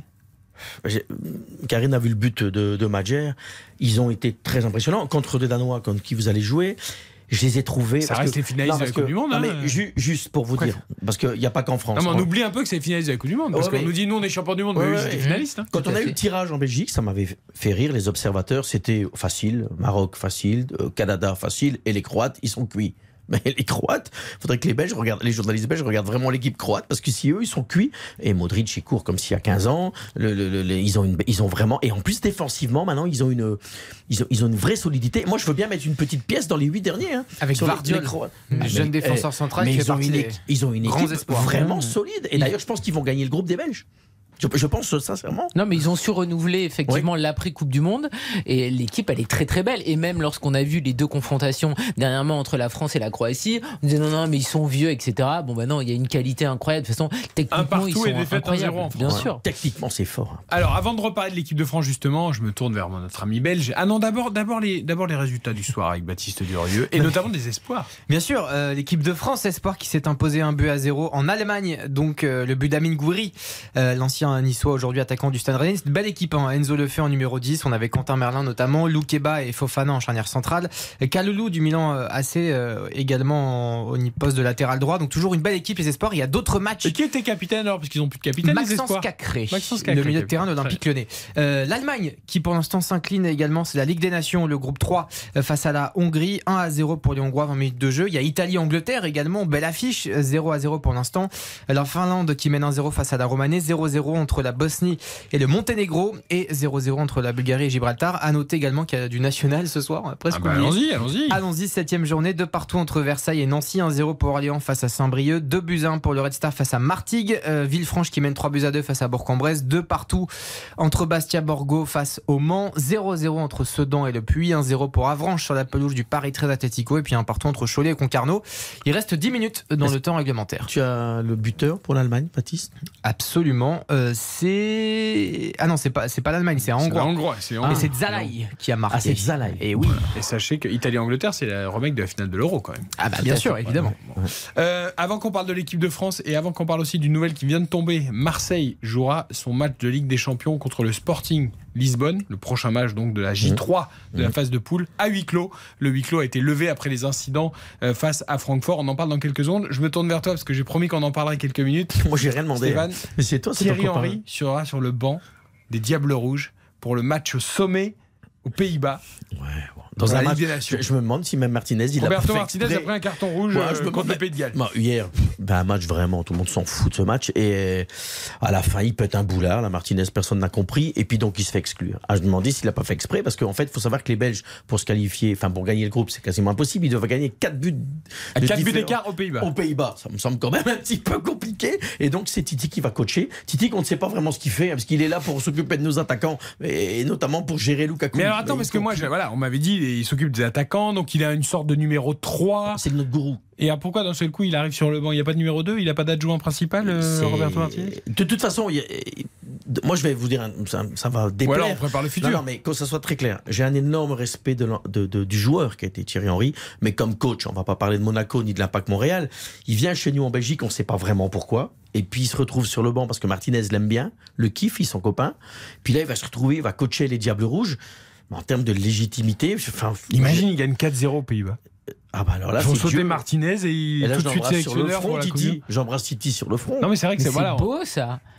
Bah oui, ça c'est. Bah, bah, donc ouais. finalement, la Belgique avec Thierry Henry qui retrouve la France de Didier Deschamps, comme on avait vu à la Ligue des Nations en demi-finale à Milan. Bon là, Ouais. il était que adjoint. On met tous des fleurs sur nos pulls et on Mais non, est mais dans moi, le monde des bisounours. Moi, je suis désolé. Je Thierry Henry, je le défends énormément depuis qu'il a commencé à Monaco comme En tant entraîneur. que coach, c'est dur quand même. Oui, mais justement, quand il a commencé comme entraîneur à Monaco, on l'a tout de suite désingué. Après, ce qui est vrai, C'est que j'ai tout seul, hein, pardonnez-moi. non, mais... mais j'ai le sentiment qu'en fait, il n'est pas adapté au football actuel. C'est-à-dire que lui qui était l'exigence à 2000%, qui ne supportait pas la médiocrité, qui ne supportait pas euh, d'être en dilettante, en fait, c'est vrai que le football actuel lui correspond pas beaucoup. Et donc, il devient fou. Et tu le voyais sur le banc de touche à Monaco ou euh, lorsqu'il était en MLS. C'est-à-dire que il était facile, mais c'était un énorme bosseur. Et donc, ce qu'il voit très souvent sur le terrain, ben, ça lui fait dur. Ah, mais la qualité d'un entraîneur, c'est aussi de s'adapter Bah oui, à son non, mais- groupe. Non, mais de- de coach, faire- c'est un métier. Et ça veut dire que moi, par exemple, j'ai un énorme respect du joueur qu'il était, mais même comme consultant TV, moi, je suis très honnête, j'aime bien. Il a souvent des Il est- analyses il est il est brillant. Ah, mais non, Il est mais moi, très je le dis, il est brillant. Mais être entraîneur et coacher, c'est un autre métier. Claude Makélélé non plus n'a jamais réussi euh, à être Et- entraîneur, euh, un bon entraîneur. Marco de toute façon- Simone de n'a pas réussi à être un bon ça- entraîneur. ça se vérifie non, mais il y a plein de toujours. grands joueurs qui n'ont pas il y en été. bah, Platini. Bah Platini, Mais, oui. mais Bah c'est ouais. toujours le cas. C'est-à-dire que les joueurs les plus médiocres, en général, deviennent des entraîneurs brillants. Je schématise. Et alors qu'à l'inverse, c'est pas Pas tous, compliqué. enfin, je dire, Oui, euh, pas Tu dis tous. ça pour Didier Deschamps, c'est vilain. Mais non, Il mais il y, a- il y a des exceptions. Zidane. Et d'ailleurs des exceptions françaises, puisqu'on parle de Deschamps et Zidane. Mais aujourd'hui, Bah oui. mais c'est les deux exceptions qui confirment la Ouais, règle. il n'y en a pas que deux. Il n'y en a pas que deux. Laurent Blanc n'était pas un joueur médiocre. Blanc, c'était un bon joueur. Non mais d'accord, mais je veux dire, ce sont des exceptions. Quand vous regardez euh, Jurgen Klopp, quand vous regardez Thomas Tuchel, quand vous regardez les, les plus grands tacticiens, je pense quand que vous regardez. Guardiola, José Mourinho? Bah, Tu José. Mourinho aussi, bien Bah sûr. oui, non, mais- Je pense de Non, mais là où je rejoins Baptiste, là où je rejoins Baptiste, c'est qu'il y a beaucoup de gens qui n'étaient parfois même pas joueurs professionnels, Bah oui, oui. ou qui étaient des joueurs professionnels, Ou on qui va dire de même pas joueur l'ombre, de foot. voilà, tout court. et qui sont d'excellents entraîneurs. Mais c'est mais- souvent le cas parce que c'est deux choses différentes. Et aujourd'hui, euh, faire une carrière d'entraîneur parce que tu as été un grand joueur et que tu as forcément une aura et un impact euh, Ah. spontané et tout de suite sur les joueurs, ça n'existe pas. et il y a C'est deux métiers différents. Et il y a quelque chose que, il y a un mot qu'on n'ose pas dire, mais il faut le dire, ça s'appelle l'humilité. Bah oui. Et il y a des joueurs comme Zinedine Zidane qui ont cette humilité, qui ont pu à un moment se mettre dans le, le mood pour, pour pouvoir gérer des, Exactement. des, des grandes stars. Thierry Henry, il a un petit peu plus de mal. Oui, André cette Pirlo a raté ses débuts d'entraîneur aussi. Non, mais bien sûr. Mais Enfin, après, c'est pas aussi le même métier. Par exemple, quand tu es Zidane, et ce qu'il a fait, c'est exceptionnel parce qu'il a en plus commencé au Castilla et au Real Madrid. Mhm. Et quand tu es Jean-Pierre Papin et que tu vas à Châteauroux, c'est en fait, c'est pas le même football aussi. Ah, c'est ça le problème. Et je veux dire, peut-être que Thierry Henry, il aurait été plus en réussite dans un très grand club avec l'excellence qu'il a connue parce que lui c'est vrai que parfois il voyait des choses à Monaco même si c'est du très haut niveau ou à l'Impact Montréal qui le rendaient fou But Frédéric Veil. Oui, le doublé, vous l'entendez certainement. Richard Lisson qui vient d'une superbe tête coup franc déposé de Neymar sur la tête de l'attaquant de Tottenham. Et ça fait 3 à 0 pour le Brésil ici contre le Ghana. C'est logique, hein, c'est logique parce qu'il n'y a vraiment, vraiment pas grand chose en face. Euh, c'est Richard- Tottenham Marseille Ouais, parce que j'allais dire Richard le doublé, la, la tête et tout, ça fait vraiment penser au match, au match de l'OM.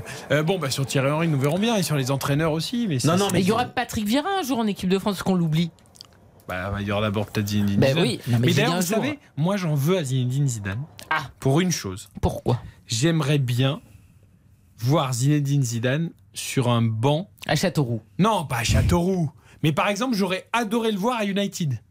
C'est-à-dire euh, une non. équipe, non mais une équipe où en gros tout n'est pas parfait, où t'as pas les meilleurs joueurs du monde, où t'as quand même des moyens, parce qu'évidemment Zidane va pas aller coacher Châteauroux, Hmm. euh, où il y a des moyens, mais où il y a en gros un vrai boulot d'entraîneur à faire pour ce arriver dit tout en. C'est ce que dit Karine très Euh, juste. euh, Non, non. Le Real, non, attention, non. tu gagnes pas trois Ligues des Champions comme oui, il l'a fait hasard. par hasard. dit, Mais les grands joueurs, ils ont besoin d'être avec de l'excellence. Et moi, je pense quand même qu'à Monaco, il n'avait pas une si mauvaise équipe que cela. Mais effectivement, c'est après, ses débuts. Non, mais pour ces mecs-là, c'est plus facile de coacher le Barça. N'oubliez pas que, de Deschamps, sa première Rennes. année à Monaco, il est 15e, il est à deux doigts de se faire virer. L'année d'après, il fait finale de Ligue des Champions. oui Donc, mais il euh, gagne la Coupe de la Ligue la première année Et comment il s'appelait ce joueur à Chelsea qui prend l'équipe aussi a gagné la Coupe de la Ligue. Non, qui gagne la Champions League. Di- comment il s'appelait ce Di joueur Matteo. Di Matteo. Ah, oui, Di Matteo, Avec Chelsea, bien sûr. quand il a L'autre qui arrangé. prend l'équipe, il, Ah oui. il gagne la Non Champions mais League. bah, tu vois, il y a comme pas j'aimerais bien voir. Zidane, parce que évidemment moi c'est un j'aurais aimé le excellent voir la entraîneur. Juventus mais pas dans Voilà, un club où il a pas joué Et ben la À Juventus, mais très bien. moi aussi La j'aurais. Juventus en décrépitude.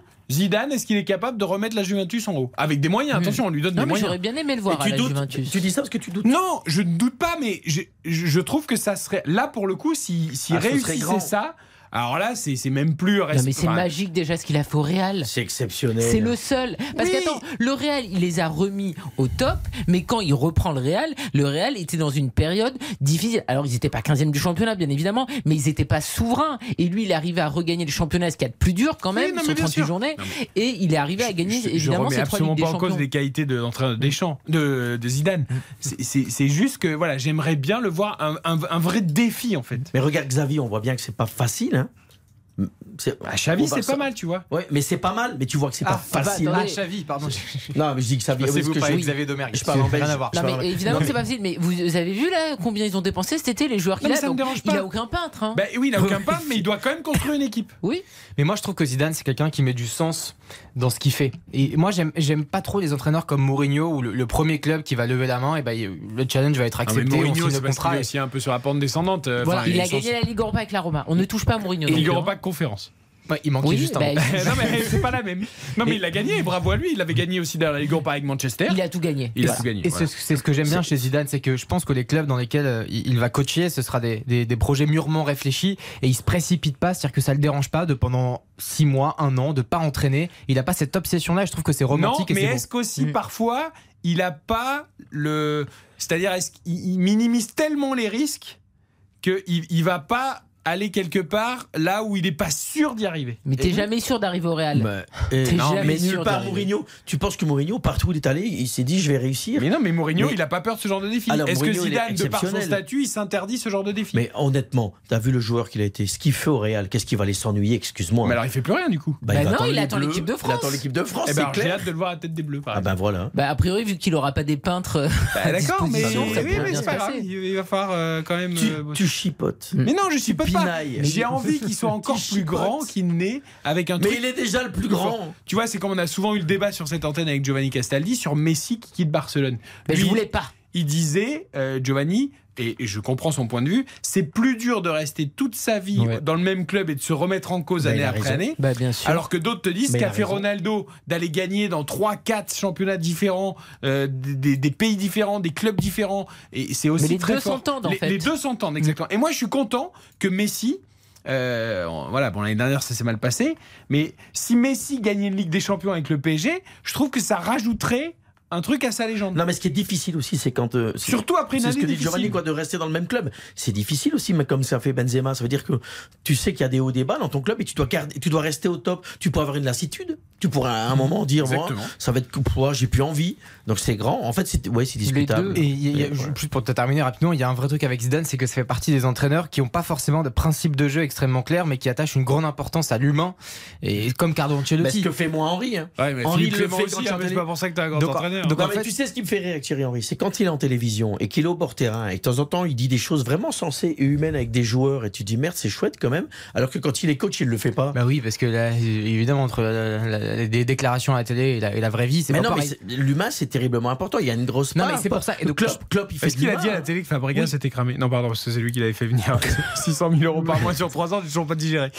Non, mais tout ça pour dire que je, je pense qu'aussi il y a une grande partie de, de Zidane où le côté feeling, le côté histoire, le côté le côté communion du groupe est extrêmement. C'est pas un entraîneur qui va arriver avec ses idées préconçues et qui va tout de suite révolutionner un vestiaire. Il C'est pour ça qu'il y a cette donnée-là. Bon, on est parti sur complètement autre chose, Voilà. mais c'est très bien, Mais c'est donc là, pour vous dire quand même que c'est Zidane, et après, il y aura Vieira à la tête des Bleus. Ouais, mais Attends, on a Vieira, a bien travaillé. Mais j'ai le calendrier, bien Et évidemment. Noël Le Graët sera toujours président de la fédération. Non, il y a un moment, mais ça va Vieira, s'arrêter. Vieira, vraiment pour te Ils sont contents en première ligue. C'est un meilleur sujet que Thierry Henry parce que Vieira il bosse Ouais. en première ligue, il a fait il ses classes. Non non, Oh. il a Oh, mais je vous taquine Non mais ça c'est moche. Je vous moche. taquine. À Crystal Palace, il fait du très bon boulot. Ben oui, Non, ils mais en sont ravis. Mais bien sûr. Il a bien bossé aussi quand Mais il est allé aux States et compagnie. Et il Moi a je pense que vraiment aussi. il a le profil. 21h19, c'est la mi-temps. Frédéric Veil au Havre entre le. Brésil et le Ghana. Exactement, 3-0 pour le Brésil. Euh, Marquinhos à la 9e et doublé de Richard Lisson à la 27e et à la 39e. À tout à l'heure, euh, Fred, pour la seconde période de ce Brésil-Ghana. On marque une courte pause. Nous reprenons le fil de nos débats. Marseille à huis clos contre le Sporting et l'équipe de France.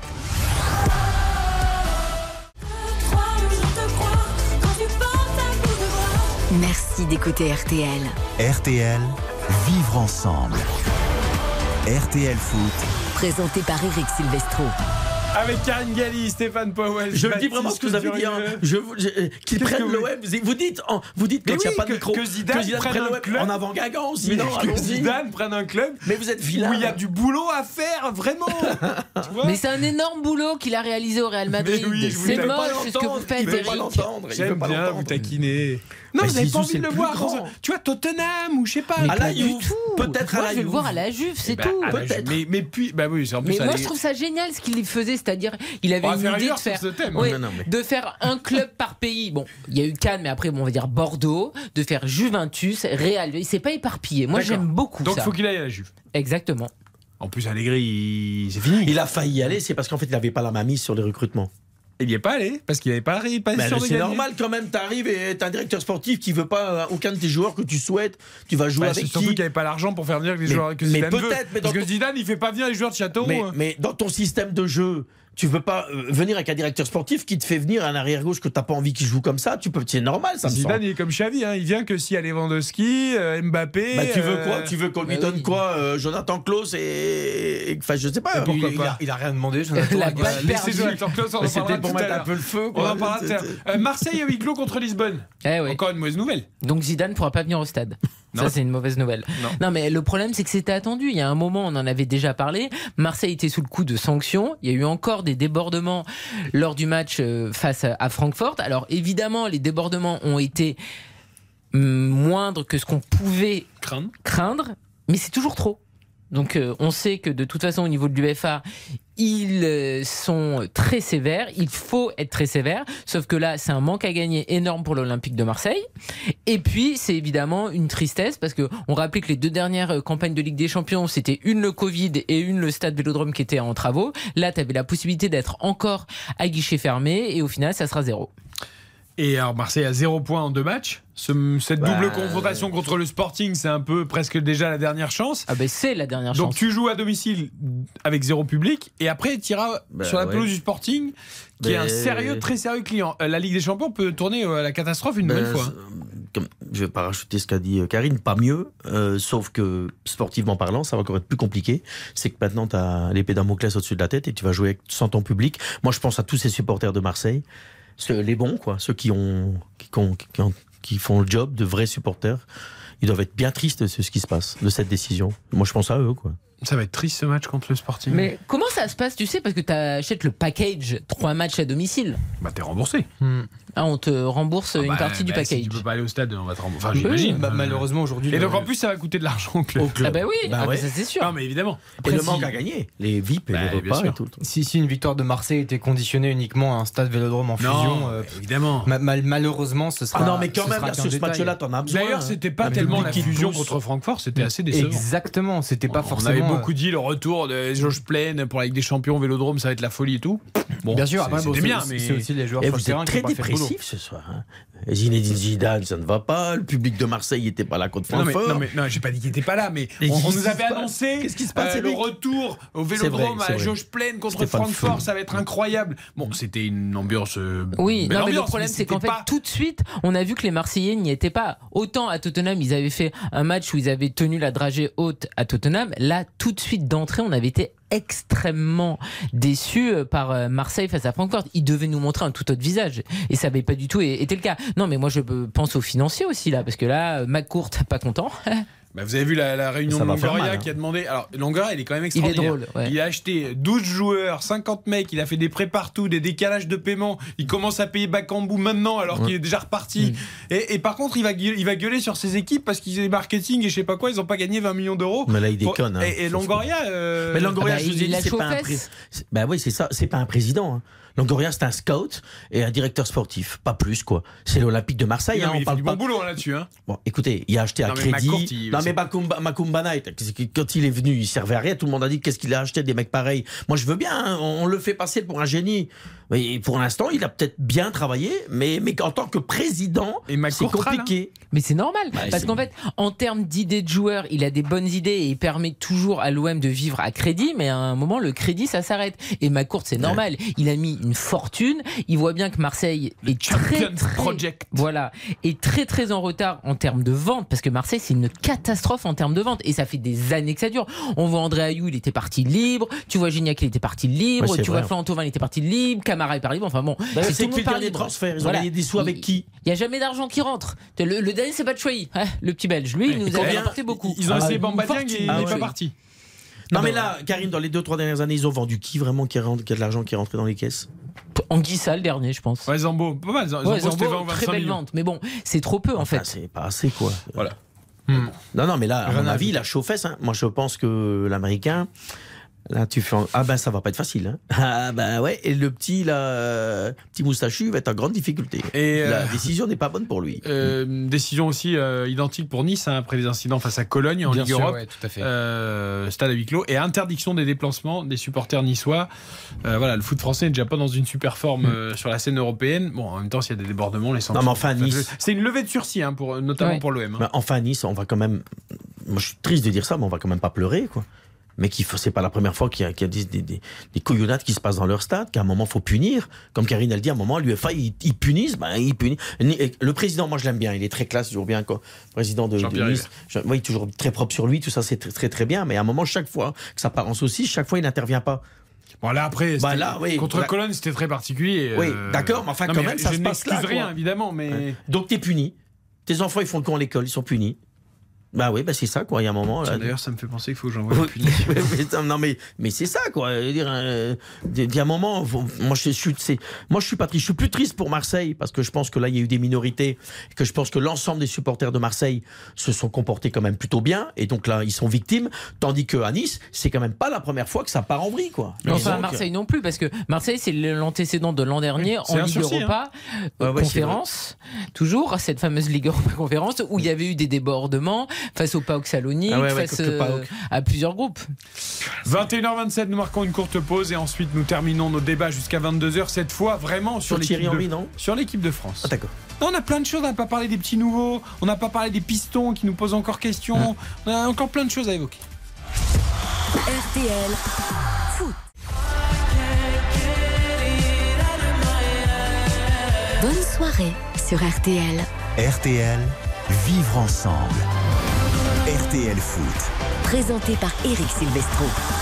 Et nous vivons ensemble avec vous, chers Vous auditeurs et auditrices, jingle, hein tous les week-ends, vendredi, samedi, dimanche. Des très beaux jingles cette année, très sais beaux que vous avez travaillé. hein. Ouais, les Soundmasters ont très très bien yeah, travaillé. yeah. Euh, Nous sommes ensemble jusqu'à 22h avec Karine Galli, avec Stéphane Powell, avec Baptiste Durieux. Évoquons, revenons à notre équipe de France après sa victoire contre l'Autriche euh, et son match au Danemark dimanche à 20h45. Ce sera en intégralité sur RTL. On parlait des blessés tout à l'heure, 14 blessés. C'est un vrai souci en vue de la Coupe du Monde. Du coup, pour le Danemark, équipe euh, bis, équipe B ou on- il y en a qu'on a envie de revoir et qu'il faut revoir Non, mais il va y avoir des changements. Par exemple, on en parlait tout à l'heure, euh, il devrait y avoir Benjamin Pavard, parce que c'est quand même lui, a priori, le titulaire du poste, donc on devrait le, le retrouver. On peut imaginer que Dembélé sera titulaire, parce que vu que tu l'avais pas vu depuis euh, le Hongrie-France, ça fait longtemps. Là, il est entré un peu en jeu, mais on peut pas dire que il ait pu vraiment euh, s'exprimer. Après. euh, Giroud, on le remet ou on le remet pas? Ben, j'ai- euh, logiquement, on devrait le remettre, mais j'ai peur qu'on le remette pas. Il va pas jouer. Je pense qu'il va pas débuter. Ouais. Moi je pense qu'il va pas débuter, il va changer complètement son Et alors équipe. après la paire monégasque, Chouameni, euh, Fofana, Ah bah on met ça, la tu- paire Marseillaise, Gendouzi, Verretou Bah, le problème, c'est que Chouameni, vous êtes bien gentil, mais il y a un moment, il faut qu'il se repose aussi, petit. Ah, il est exceptionnel, mais enfin bon, le but, c'est qu'il soit bien à la Coupe du Monde, c'est pas qu'on le bouillit euh, avant. C'est pour ça que je vous dis, Bah- avec ces risques de blessure, est-ce que justement, bah tiens, Chouameni qui est, en gros, on est tous d'accord déjà, c'est le patron. Enfin, Ouais. on a place de Kanté et Pogba, Bah, oui. il a pris les clés du camion au milieu, C'est bon. et hop, il y a pas de souci. Donc là, tu peux pas te permettre de prendre le moindre risque avec Chouameni Bah, sur le va dernier match. souffler. Mais le souci, c'est l'adversaire, quand même, parce que le Danemark, on les rejoue au mondial, donc c'est très compliqué. Mais j'imagine qu'il va y Bah, en avoir. plus, on cache notre jeu comme ça. non, mais j'imagine qu'il va y avoir quand même une, une, rotation. Après, par exemple, un mec comme Varane, il faut le remettre parce que Varane, ça faisait longtemps qu'on l'avait pas vu en équipe de France sur la durée. C'est le patron, il va jouer tous les matchs euh, de la Coupe du Monde. Je sais pas combien il y en aura, mais a priori, il va tous les jouer. Donc, il y a quand même des joueurs que tu dois euh, retrouver, bien évidemment. Mais, en plus, mais après, Chouameni, oui, moi, ça m'inquiète. En fait, il faut pas les saurer non plus. Hein. En plus, Varane, et Karine le disait dans les commentaires hier euh, en télé, Varane, il vient de beaucoup de blessures. Donc là, il recommence à jouer. Indis indispensable, indispensable pour stabiliser donc, la il doit jouer. Moi, je rejoins Karine. Il doit, lui, il doit jouer. Moi, Chouameni, je pense qu'il va pas le faire jouer pour le souffle parce qu'il mais c'est pas tant soufflé parce que Chouameni mais... nous a bien montré nous a bien dit moi je veux être mais tu vas le faire jouer pour apprendre non. quoi demain non mais Chouameni euh, il peut jouer demain physiquement c'est pas le problème. Le problème c'est la blessure mais éventuelle. mais, non mais tu sais bah oui, mais donc façon, tu le fais pas jouer, pas jouer. non mais c'est pas pour souffler. C'est pour pas se blesser. C'est pas la même chose pour souffler pour non, pas se blesser. pour les deux. Ah. bah oui c'est les deux. C'est les deux et parce que de toute façon, lui, tu vas plus rien apprendre. Tu sais très bien que lui, tu ah bah, peux le mettre. Donc il va plutôt faire oui, mais jouer est-ce que des mecs qui ont travaillé aussi euh, pour ah la, Il va peut-être mettre Kamavinga, il va peut-être faire travailler d'autres pour oui, apprendre. Kamavinga, là, c'est pareil. On l'a pas vu depuis deux ans. Il a trottiné en bord terrain, super. Il n'est pas entré en jeu. Ça serait bien de revoir Kamavinga. Il a pas beaucoup de sélection. Au Real Madrid, il est en train de prendre une certaine importance, donc ça serait plutôt logique de le voir titulaire. Moi, je pense que Deschamps va faire tourner parce que de toute façon, euh, pour les blessures, euh, s'ils jouent pas là, euh, les Français devant, ils joueront avec leur club en rentrant. Donc, ces blessures, c'est même pas dans les mains de Didier Deschamps. Et je pense que il fera tourner. Après, c'est dommage parce que là, c'est quand même le dernier match avant le mondial, quoi. C'est le dernier ah, match il y a, il y avant pas de le prépa, le rappelle. Hein. Donc, si, si, bah, si tu le gagnes, moment... même au match nul, en faisant des rotations, qui va gueuler? Ah, toi. Non mais, non, mais personne. Mais je dis que ça, ça, quand même euh, correspondrait à une certaine cohérence de se Mais- dire voilà on va on va quand même essayer de travailler des associations et essayer de au moins sur ce match-là Bah, d'avoir euh, un semblant d'équipe type quoi. Je, je pense, Baptiste, que Deschamps, il va plus loin que ça. Il sait où il va. Enfin, là, j'ai toujours défendu Deschamps sur ça. Il sait vraiment lui où Ah mais il va. façon, même s'il ne savait si- pas où il allait, on lui en voudrait pas parce que non, c'est terrible. là, je pense qu'il va faire des, va faire jouer des mecs comme dit Karim Kamavinga parce qu'il doit avoir du temps de jeu, blablabla. Par contre, moi, j'ai une question un peu tordue. Giroud, tu le mets pas. Tu restes sur ce que tu as vu hier. Ça veut dire, waouh. Tu le fais jouer, il passe à côté. Boum, de retour. Ouais, mais on le prend, on le prend pas? C'est c'est la, la bonne question avec Giroud. C'est un piège de le mettre sur le terrain alors. Bah, si, je, Alors, je- on va prendre ligne par ligne. je sais pas. On va prendre ligne par ligne. On le refera demain avec euh, tout le monde parce qu'on sera euh, veille de match. Mais donc Areola sera dans les buts puisque. euh, Ouais. voilà. Euh, les pistons, ils changent tous les deux? On teste Truffert. C'est c'est le seul moment où si on l'a fait venir, c'est qu'il doit jouer un peu. Non, mais à non, gauche. Truffert, c'est un joueur qui, qui est avec Juste là pour faire le nombre. Mais il était à. Clairefontaine. Qui était avec la, qui est avec les espoirs d'habitude. D'accord. Euh, on, on sait que Adrien Truffert, que- qu'on aime beaucoup du Stade Rennais, euh, on sait qu'il sera pas là à la Coupe du Monde, donc il y a aucune utilité en Sauf tant que s'il y a tel à des le faire bobos. jouer quoi. Sauf s'il y a des bobos. Ok. Moi, moi, je veux revoir Mendy parce que je l'ai trouvé neutre hier et je suis déçu parce que je trouve qu'il y a une vraie place à aller chercher à ce poste de piston gauche. Donc ça serait bien de le revoir parce que hier, voilà, je l'ai trouvé euh, trop léger. Où tu peux pas faire beaucoup de changements dans des Les préparations. trois centraux. c'est la défense. Ah oui Ça veut dire que je rejoins Karine, Mendy, je le laisse. Moi, je l'aime bien.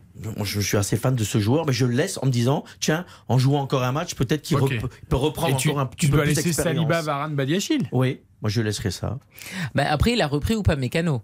C'est pas pour rien non plus, Ouais, mais peut-être. Saliba n'était pas titulaire. Bon après il a joué quasiment ou tout pas le match Mécano s'est euh, s'est chauffé pendant 45 minutes aussi. Sali. Et il est bon avec le Bayern. Alors peut-être Varane, au moins Varane, Badiachil. Parce que de toute façon, à l'axe gauche, il n'y a que Badiachil. Ouais. Donc, euh... Oui, t'as- bien sûr. Et Badiachil, tu franchement. aimes, tu Bah, aimes bien? Mais alors, non, mais c'est pas que j'aime bien. Moi, franchement, qui, vous savez, je suis l'AS Monaco euh, Ouais. avec pas mal d'attention. Ouais, ouais. Euh, Ah le, bon? le- match d'hier, Badiachil, euh, je mets au défi qui que ce soit, à part sur le- la, la tête à la fin où il a pas sauté, où il s'est Ouais. fait prendre sur le duel aérien, il a fait un super match. Ouais, mais c'est anecdotique, admettons qu'il démarre Non, la Coupe du Monde, qu'il se fasse bouffer dans un duel et tout le monde lui tombera dessus en disant que c'est une hérésie de l'avoir pris en, en équipe Oui, mais de France. justement, contre le Danemark, demain, il y aura un peu plus. Enfin, demain, dimanche, pardon. Oui, il, y aura, il y aura un peu plus. d'a- Et moi, parce que, en effet, Badiachil, son point faible, entre guillemets, c'est quand il y a du pressing, quand ça joue fort, quand les mecs sont forts devant. C'est un garçon. qui- C'est pas vrai qu'il est mauvais dans les duels. Il, il- il- a tendance à se faire bouger. Parce qu'il n'est pas tout le temps concentré. Mais techniquement, c'est un magnifique joueur. Il a Bien un pied gauche incroyable. On l'a vu hier dans ses sorties de balles. Euh, dans les duels, il est pas si mauvais que ça. Il est intelligent dans son placement.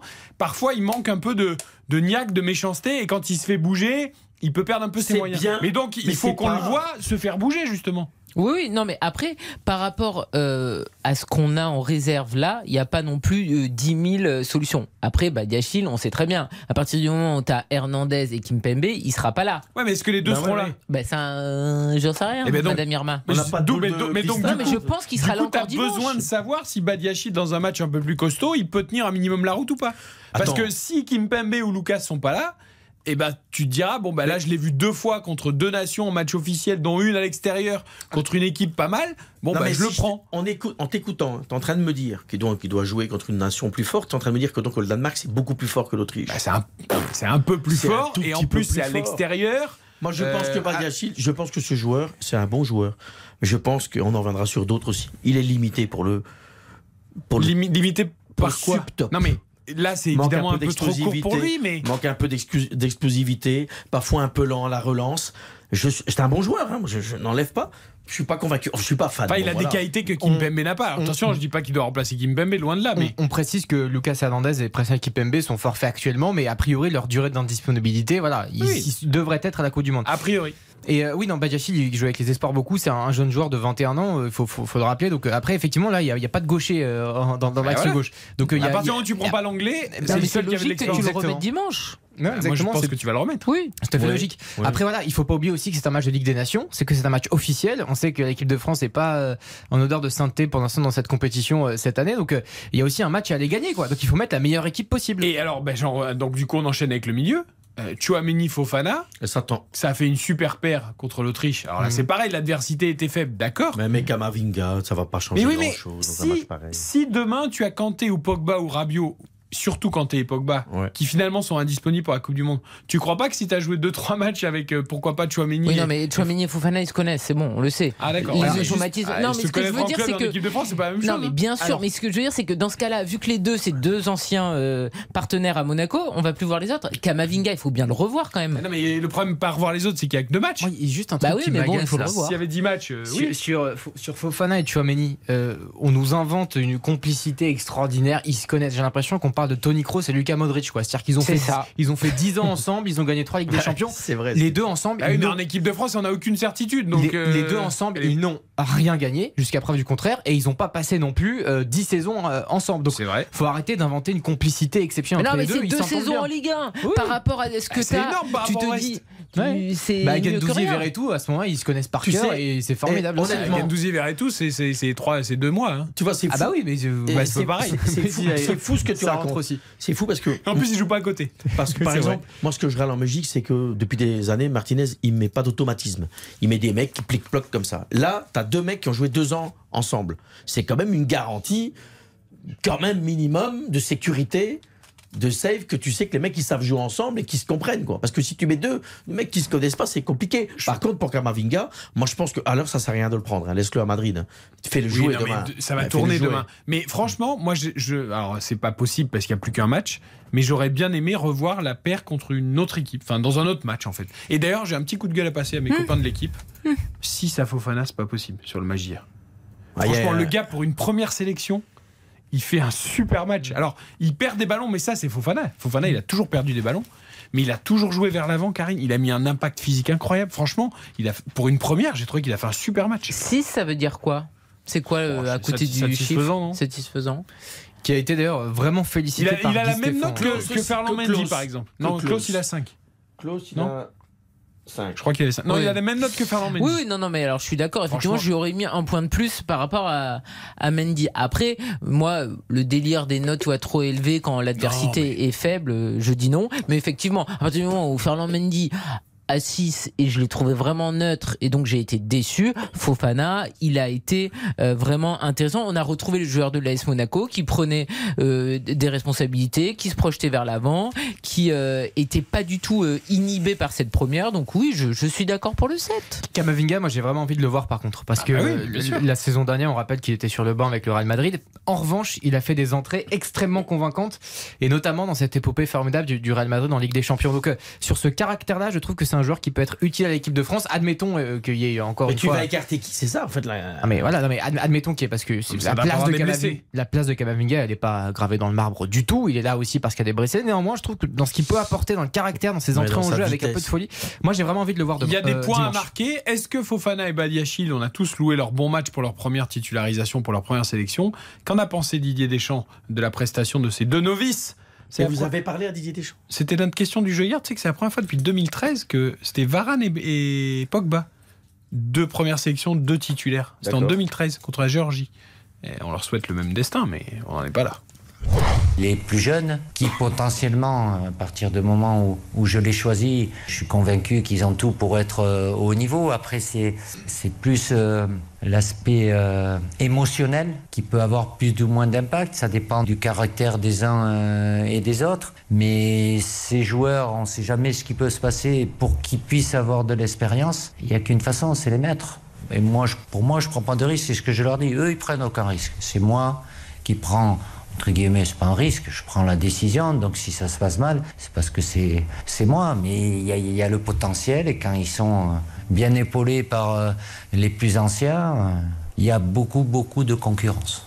Et c'est vrai que ça a notamment marché appris, parce que Varane a parfaitement épaulé euh, euh, Badiachil et que Chouameni c'est pas un ancien, mais il épaule déjà tous les autres qu'il a à côté de lui. Donc ça, ça marche plutôt bien. Alors, Chouameni, tu es assez sûr.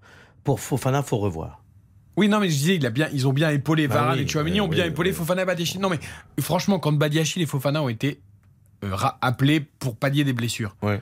on s'est dit, vraiment, là, ils viennent pour faire le nombre. euh, Il y a zéro chance qu'ils aillent à la Coupe du Monde. Alors aujourd'hui, je, je pense qu'il n'y a pas beaucoup de chance. Oui, parce qu'attends, Fofana, il sera à la Coupe du Monde que S'il y a des y a blessés. toujours Bah une ouais, bien hécatombe au sûr. milieu de terrain. Mais je trouve qu'on est quand même passé de zéro Oui, à, mais euh, parce que leurs quoi, pro- je sais pas, leurs 10, 20%. premières ont bah, été non, mais réussies. qu'ils ont réussi leur Non mais bien sûr, leurs premières ont été réussies. Souvenez-vous par exemple quand Awar a fait sa première en équipe de France, bon ben il l'a raté, Ouais. Deschamps il en a plus voulu, Verretou il n'était pas très satisfait, il a attendu très longtemps avant de le rappeler, c'est-à-dire ce rassemblement après X forfait euh, au milieu de terrain, effectivement ils ont marqué des points, mais après au milieu de terrain il y a quand même abondance de biens et on sait que Deschamps, bah, Pogba, euh, Kanté, bon Pogba c'est cuit a priori, je vois pas comment il pourrait être là, mais bon Kanté il y a encore un- une chance, il est fan de Rabiot donc il y a du monde.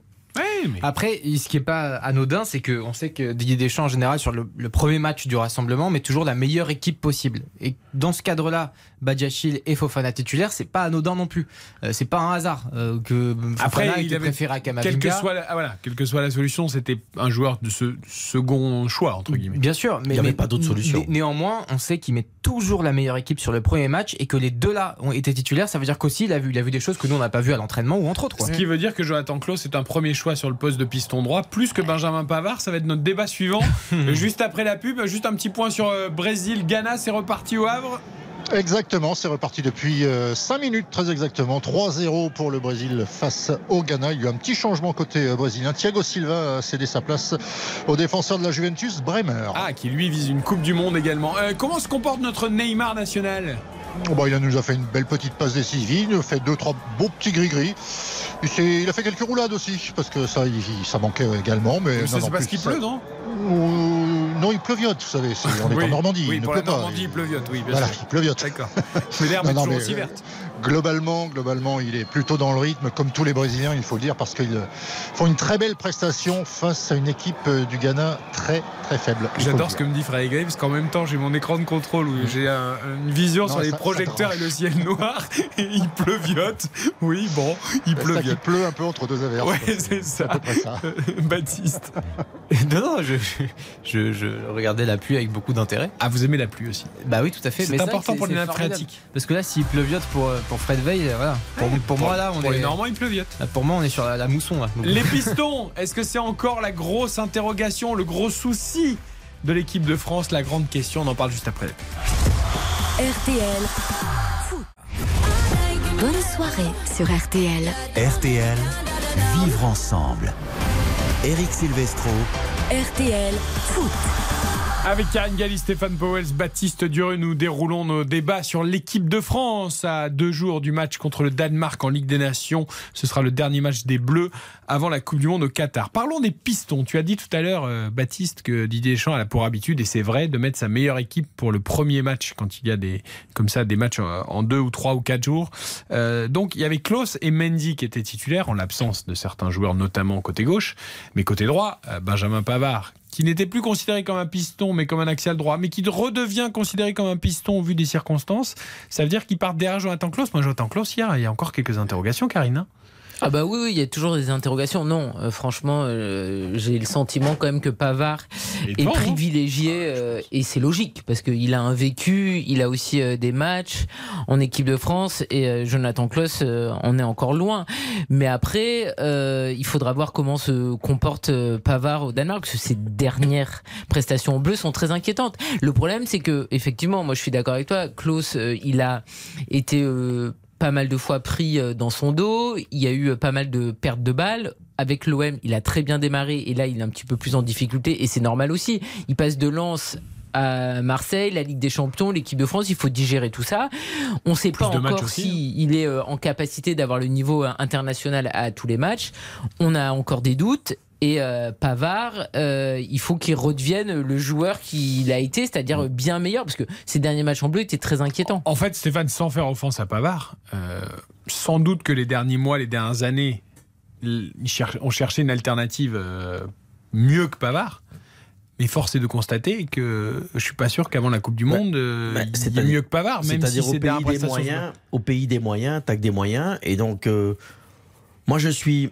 J'aime bien On le est mec. peut-être un peu dur avec Pavard, Non, non, non, mais- mais Klaus, Klaus, moi, je suis. J'aime bien le mec.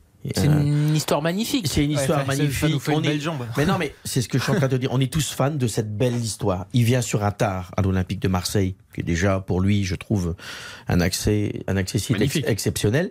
Puis tu te retrouves en équipe de France. Là, on n'est plus dans la même catégorie. Moi, je reste sur ma fin.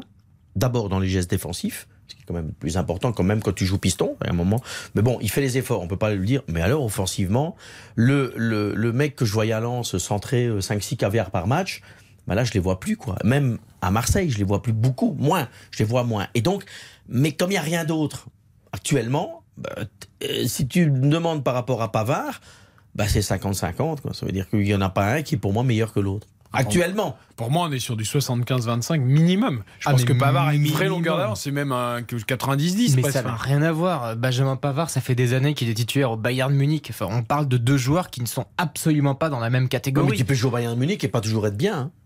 Non, mais certes, mais Euh, le Bayern, Thomas ils sont- Meunier, ils il joue sont- au Borussia Dortmund, mais il est pas toujours bien. Le hein. Bayern, ils sont pas fous. Quand, quand, quand, quand ils signent Benjamin Pavard avant même la Coupe du Monde d'ailleurs, parce Ouais. que ça parlait déjà depuis le début de saison euh, euh, précédent. Je veux dire, ils sont pas fous le Bayern. C'est un club qui travaille bien en général. Donc euh, s'ils ont mis autant d'argent sur Benjamin Pavard, c'est qu'il y a une raison. Et puis il Il a fait même matchs. d'accord qu'il y a un problème à ce poste-là. Non, mais il a l'expérience Oui, internationale. mais il y a un problème quand même à ce Mais il y a quand même poste-là, un c'est problème. vrai. Mais oui, bien sûr qu'il y a un problème. Je veux dire, parce que on en a essayé un, un paquet, hein, euh, des euh, arrières droits, des pistons droits, des tout ce que vous Mais est-ce que voulez. c'est pas un problème dans le football mondial Ah bah oui, oui. Non mais parce que là, on parle Ça de n'existe plus, les Enfin, latéraux et les Côté pistes. gauche, Théo Hernandez, il sait pas défendre non plus. Bah hein. oui, mais Hakimi, il sait défendre. Mais voilà, c'est non, pareil. mais il y a les, les- les pistons aujourd'hui, on leur demande d'être meilleurs offensivement que défensivement, donc c'est normal qu'ils ne savent pas défendre. Bah oui, bah moi je vais reprendre ce que dit tout le temps euh, Vicente Lizarazu, hein, qui était un grand joueur. Il dit quand t'es piston, t'es avant tout un défenseur. On te demande d'abord de défendre. Ouais, mais moi, maintenant. Et après, quand tu passes la ligne médiane, tu dois être efficace. Mais est-ce que c'était pas vrai à l'époque de Lizarazu, qui d'ailleurs lui jouait plus à 4 qu'à- qu'à- Ouais. qu'en piston D'accord. Euh, donc forcément à 4 euh, t'es encore plus défensif que quand tu joues piston.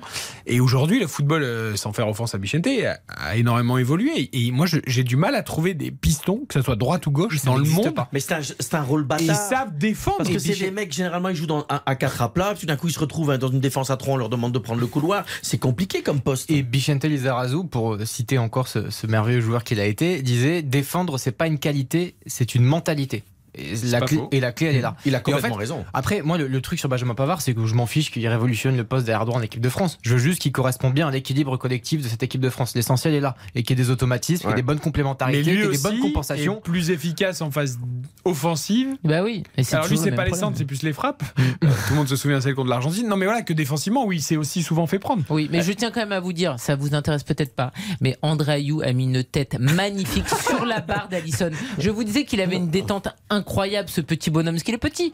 Il a failli marquer un but à Allison et malheureusement, poum, Mais Frédéric Veil va nous le la confirmer. transversale. C'est l'histoire. Exactement. Karine a tout vu. Elle était belle en plus, cette tête euh, Super. d'André Ayou. Ouais. Superbe tête. Il s'est éplot tout le monde et Allison sauvé par sa barre. Et, depuis, bah, depuis la reprise, on voit beaucoup plus le Ghana qui joue euh, beaucoup plus haut, qui sont un peu mieux en place sur, sur le terrain. Et, bah, cette action, elle vient concrétiser en fait la, la meilleure période qu'en première période euh, du Ghana avec le Brésil qui perd beaucoup de ballons à l'image de Neymar à l'instant dans le rond central. Alors, attention avec cet, euh, cet attaquant là du Ghana qui va rentrer dans la surface de réparation.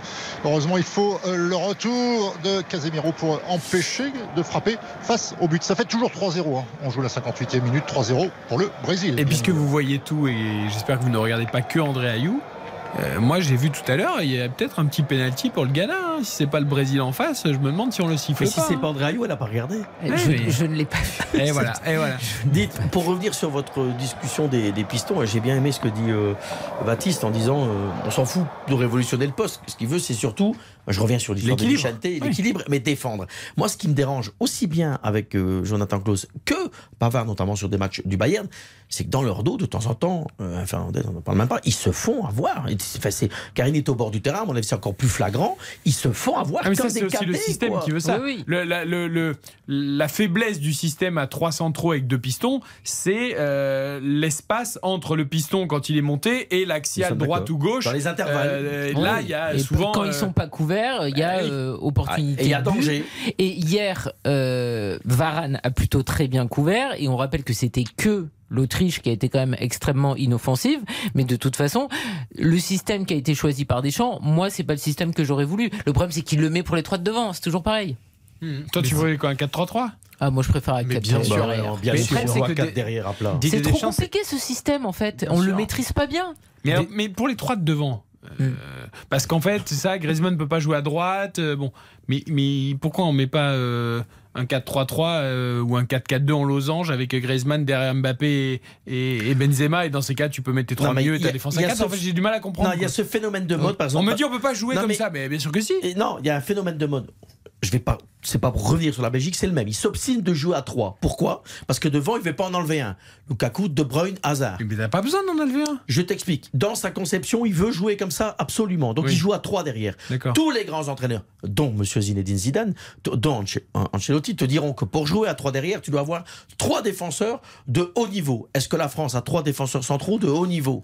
Donc si tu les as pas, tu joues à 4 à plat. Et au moins, tu es beaucoup plus safe. Oui, mais au moins, ce, en ce que je comprends pas que ce soit chez Martinez ou là, Ah, parce que tu dans dois ce que nous. Didier Deschamps. Mais pourquoi, enlever mais un. pourquoi tu dois en enlever un? Mais parce que défensivement, à un moment, tu es beaucoup trop offensif et dans ton milieu de terrain. Mais non, si tu joues avec trois milieux, Et quoi, si tu joues avec, je dis n'importe quoi, si tu joues avec Chouameni quand t'es Pogba, par exemple, t'es pas trop. Mais tu peux pas, ils sont jamais aptes les trois. Ça, c'est Bon, bah dans alors, mais je sais pas. euh, Eric, je suis tout à fait d'accord. Quand on regarde les, les, Mais les- en les quoi der- on peut pas jouer avec trois Mais milieux bien sûr, les, les- les- allez, les deux dernières grandes équipes et grands collectifs euh, qu'on a pu voir, c'est peut-être le Liverpool de Klopp euh, qui a vain- gagné la Ligue des Champions entre autres, et le Real Madrid évidemment de Zidane. C'était 2-4-3-3 avec Roberto. Roberto Firmino, Salah et Mané, et de l'autre côté Gareth Bale, Ronaldo et Benzema. Euh, trois attaquants, et je veux dire ça posait de problème à personne. Non, mais alors là, ça s'entend sur le fait que. Griezmann à droite, c'est compliqué.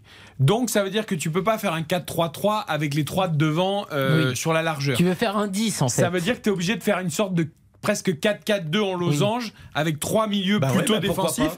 Et Griezmann en meneur de jeu. Alors là, on oui, te dit, enfin, je te rappelle du que mal à défendre sur oui, les côtés et du puis coup. Benzema, il aime bien redescendre un petit peu plus bas, donc Ouais. dans les pattes de Grisou, et donc tout le monde se marche dessus. Et tout le monde fait. est dans l'axe en fait. Bah, il a- Bah oui. il a- ça Bah oui, mais alors passé, tout le monde est dans l'axe, mais on nous dit il faut qu'il soit dans l'axe. Alors, euh, Bah oui, mais en fait, le problème, c'est que de toute façon, moi, je trouve que les systèmes qu'on met en place ne marchent pas bien. bah, mettons un 4-2-3 dans ces cas avec Mbappé à gauche, Griezmann en 10, Benzema devant et à droite on trouve quelqu'un pour jouer en, devant. en tout cas, avec tes faiblesses sur les postes de piston, qu'on parle depuis 10 minutes, Mais c'est trop tard là, on va pas, on va pas tout bah oui. chambouler un match de la tu Coupe du dois jouer à 4 parce que tu vas prendre des buts. Tu vas prendre des buts, tu vas te faire avoir dans ton dos. Il va Si commencer à 3 et si ça se passe mal, il repassera à 4. Il faut espérer. Ouais, pour non, ça, mais tu pour- vois, en juin, finalement, il avait commencé à 3 et puis après, il y avait euh, des mauvais résultats, il y avait des absents et il a fait les trois autres matchs à 4. Moi, j'aurais préféré qu'il reparte sur cette idée de Oui. défense à 4. Mais son idée à lui, contre le Brésil, tu joues à 3. Je vais, je, vais, mal, hein. je vais relancer une pièce que j'ai lancée il y a quelques mois, un peu en, en provoquant. Euh, là, aujourd'hui, c'est un peu moins d'actualité encore que. Euh, en fait, le, le vrai problème de la construction de cette équipe, c'est le positionnement de Griezmann. Bah oui. Parce qu'en fait, sinon, Tu peux aussi faire un 4-4-2 tout simple, avec Mbappé à gauche, Coman à droite ou Dembélé. Et tu peux mettre limite Giroud et Benzema devant. Non mais après, ça pose aucun il problème. faut voir aussi. C'est Griezmann en fait qui. Non le- mais il faut voir aussi l'état évidemment de Griezmann. Et hier, ça a été quand même positif. Mais vu les dernières sorties de Griezmann, je te rappelle qu'à un moment, on se disait en fait euh, Deschamps va le faire sauter. C'était pas non plus une folie de penser ça parce que Griezmann était euh, en grande souffrance sur le terrain. Bon, hier, il nous a un petit peu rassuré. Mais après, quand tu revois les trois, les trois quand même se marchent très souvent dessus. Hein. La, la réflexion, c'est de savoir est-ce que Didier Deschamps, j'ai pas la réponse, est-ce qu'il est capable à un moment, en pleine compétition, de se dire bon maintenant ça va pas? Enfin après un match. Ah oui, il l'a fait à la Coupe. non, il l'a non, mais fait. de vraiment le faire et de pouvoir mettre les mecs sur le banc. Je dirais même pas, même pourquoi pas un Mbappé. De- de- mais non, mais ça peut arriver. Je Mais suis non, mais plus tu- sur Griezmann. À mon avis, s'il y en a Non, un des trois qui Ouais, saute, non, mais plus Griezmann, Griezmann. oui, Karine, mais est-ce qu'il pourrait pas se dire à un moment, tiens, contre Non mais la vraie question, soyons honnêtes, la vraie question c'est Griezmann. Je, je te dis pas qu'il faut le mettre sur le banc, c'est juste que ça a été le métronome des Bleus pendant des années, euh, qu'aujourd'hui c'est un peu moins le cas parce qu'il y a Benzema, il y a Mbappé et tout ça, et qu'en plus bah, il joue moins en club, même si là il recommence à jouer. Mais la, la vraie question c'est Griezmann. Si Griezmann est bien, évidemment que c'est un bonheur pour les Bleus. Ouais, sauf que si si Griezmann est en entre 10, deux, euh, la question se pose. Non, mais il y a un déséquilibre. C'est ce que disait Karine tout à l'heure. À partir du moment où tu mets Griezmann et qui vient se positionner dans le milieu de terrain comme animateur de jeu, mais que Benzema, quand il joue neuf, il vient décrocher dans ses pattes. pas Griezmann Eh bien, par exemple, en Belgique, on s'obstine depuis 10 ans de nous dire qu'on peut jouer avec De Bruyne et Eden Hazard ensemble. Moi, je dis que ce n'est pas Bah, possible. Eden Hazard a rendu la solution, Non, il non, joue non. plus. Bah, bah, il était, il est, tu sais qu'il était bon hier avec les Eh Belges. oui. Mais bon, enfin, contre qui d'ailleurs, nous sommes d'accord. Mais, mais je veux dire, donc, c'est pas possible. Les mecs, ils se marchent sur les pieds. Donc, le sélectionneur, il doit prendre une décision. Après, Griezmann, ça reste euh, un important. Ça Oui, reste mais un, bien un sûr. joueur qui est capable aussi dans, dans les tâches défensives. Et, euh, Mais c'est très dur et injuste de le sortir, mais ça reste un nœud central de la composition des Bleus. Mais oui, parce que il y a une garantie de repli défensif avec Antoine Griezmann Il travaille, que hein. tu n'as pas pas avec. Mbappé, avec Benzema. Et donc avoir un attaquant avec cette qualité-là et cette fibre-là en plus, ben, c'est pas négligeable. Surtout que l'importance de Griezmann est sur un coup de patte gauche, il peut aussi te débloquer n'importe quelle Mais tout ce situation. que vous me dites, c'est que c'est difficile de trouver un équilibre hein, dans Bah cette oui. équipe. hein. Bah, on l'a c'est- pas- et c'est pas pour ça que tu n'es pas Didier Deschamps. Il n'est pas évident. C'est pour ça que tu n'es pas Didier Deschamps. Ah bah non. Et que vous avez un bon sélectionneur. Parce que quand tu as autant de talent, c'est un problème de riche. Il faut essayer de les faire jouer ensemble, c'est pas gagné. C'est vrai. 21h57. Tiens, on parlait de Zinedine Zidane. Pourquoi il va pas à la Juventus tout à l'heure?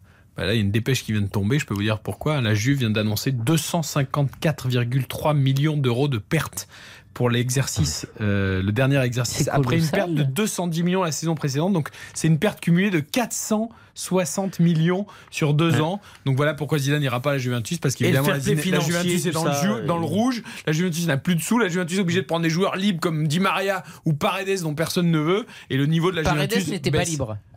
Oui, mais bon, ils l'ont eu. euh, Ouais. Au contraire, on lui paye Mais- même le salaire. Non, mais c'est incroyable quand même, parce que je croyais que la Juve était bien euh, Ah non, financièrement non, non, parlant. Là, c'est la étranglés. catastrophe Et C'est pour ça absolue. qu'ils virent pas Allegri, parce que s'ils virent Allegri, en plus en Italie, tu as une loi, on en parlera demain avec Guillaume Pacini, qui protège les entraîneurs tant qu'ils n'ont pas retrouvé un club, l'ancien club doit les payer. Mais en première ligue aussi, c'est ça, non 36 millions ça coûte pour Allegri. Ouais, Donc c'est autant te dire que la. Juve ne les a pas. Pourquoi je n'ai pas fait coach On termine avec les résultats du soir, Baptiste Durieux. Et les résultats de National qu'on peut entériner, euh, match nul de partout entre Versailles et Nancy, un partout entre Saint-Brieuc et Orléans, deux partout, décidément beaucoup de matchs nuls entre le Red Star et Martigues, Euh, victoire de Villefranche face à Bourg-en-Bresse, 3 buts à 2, match nul de partout entre Bastia-Borgo face au Mans, 0-0 entre Sedan et le Puy, la victoire d'Avranches sur la pelouse du Paris 13 Atletico, 1-0, et un partout entre Cholet et Concarneau, à noter également qu'il y a toujours un 0 pour la Hongrie face à l'Allemagne, et toujours 0-0 entre l'Italie et- et l'Angleterre, voilà pour les belles affiches du soir entre autres. Et l'Italie, donc 0-0 contre l'Angleterre. Il y a toujours 3-0 pour le Brésil contre le Ghana, Frédéric Veil, au Exactement, 66 minutes de jeu, 3-0 pour le Brésil face au Ghana. Les buteurs Marquinhos et le doublé de Richard Wilson. Euh, Richard qui est sorti, qui a été remplacé. Il y a eu pas mal de changements dans les derniers instants. Et il pleut toujours ou on est entre deux averses? Euh, là, il pleut là. D'accord, c'est l'averse qui dure quoi. C'est l'averse qui dure. On la connaît bien celle-là en Normandie. Euh, on salue tous nos amis normands et ils sont nombreux et on est ravis de les avoir sur l'antenne de RTL. Merci à Stéphane Powels. Merci. Qu'on retrouve demain dans On refait le match. Oui, exactement. avec Christian Olivier. Avec Christian Olivier et tous ses chroniqueurs à partir de 18h30. Nous, nous aurons la chance et le privilège de vous retrouver tous à partir de 20h pour RTL Quel Foot. bonheur. Il y aura Karine Galli. Bien Il y sûr. aura Xavier Domergue de retour. Bah oui, avec ses problèmes de dents. Avec moi. ses petits problèmes de dents aujourd'hui, On il nous a écoutés, on lui souhaite un bon rétablissement, il sera avec nous demain, tout comme Baptiste Durieux. Et oui, Eric, à demain. Et toutes nos voix européennes pour le Grand Conseil de l'Europe entre 21h et 22h. Et puis on retrouvera Philippe Sanfourche et Nicolas Georgerot qui eux seront déjà à Copenhague avec l'équipe de France. Très bonne soirée à tous.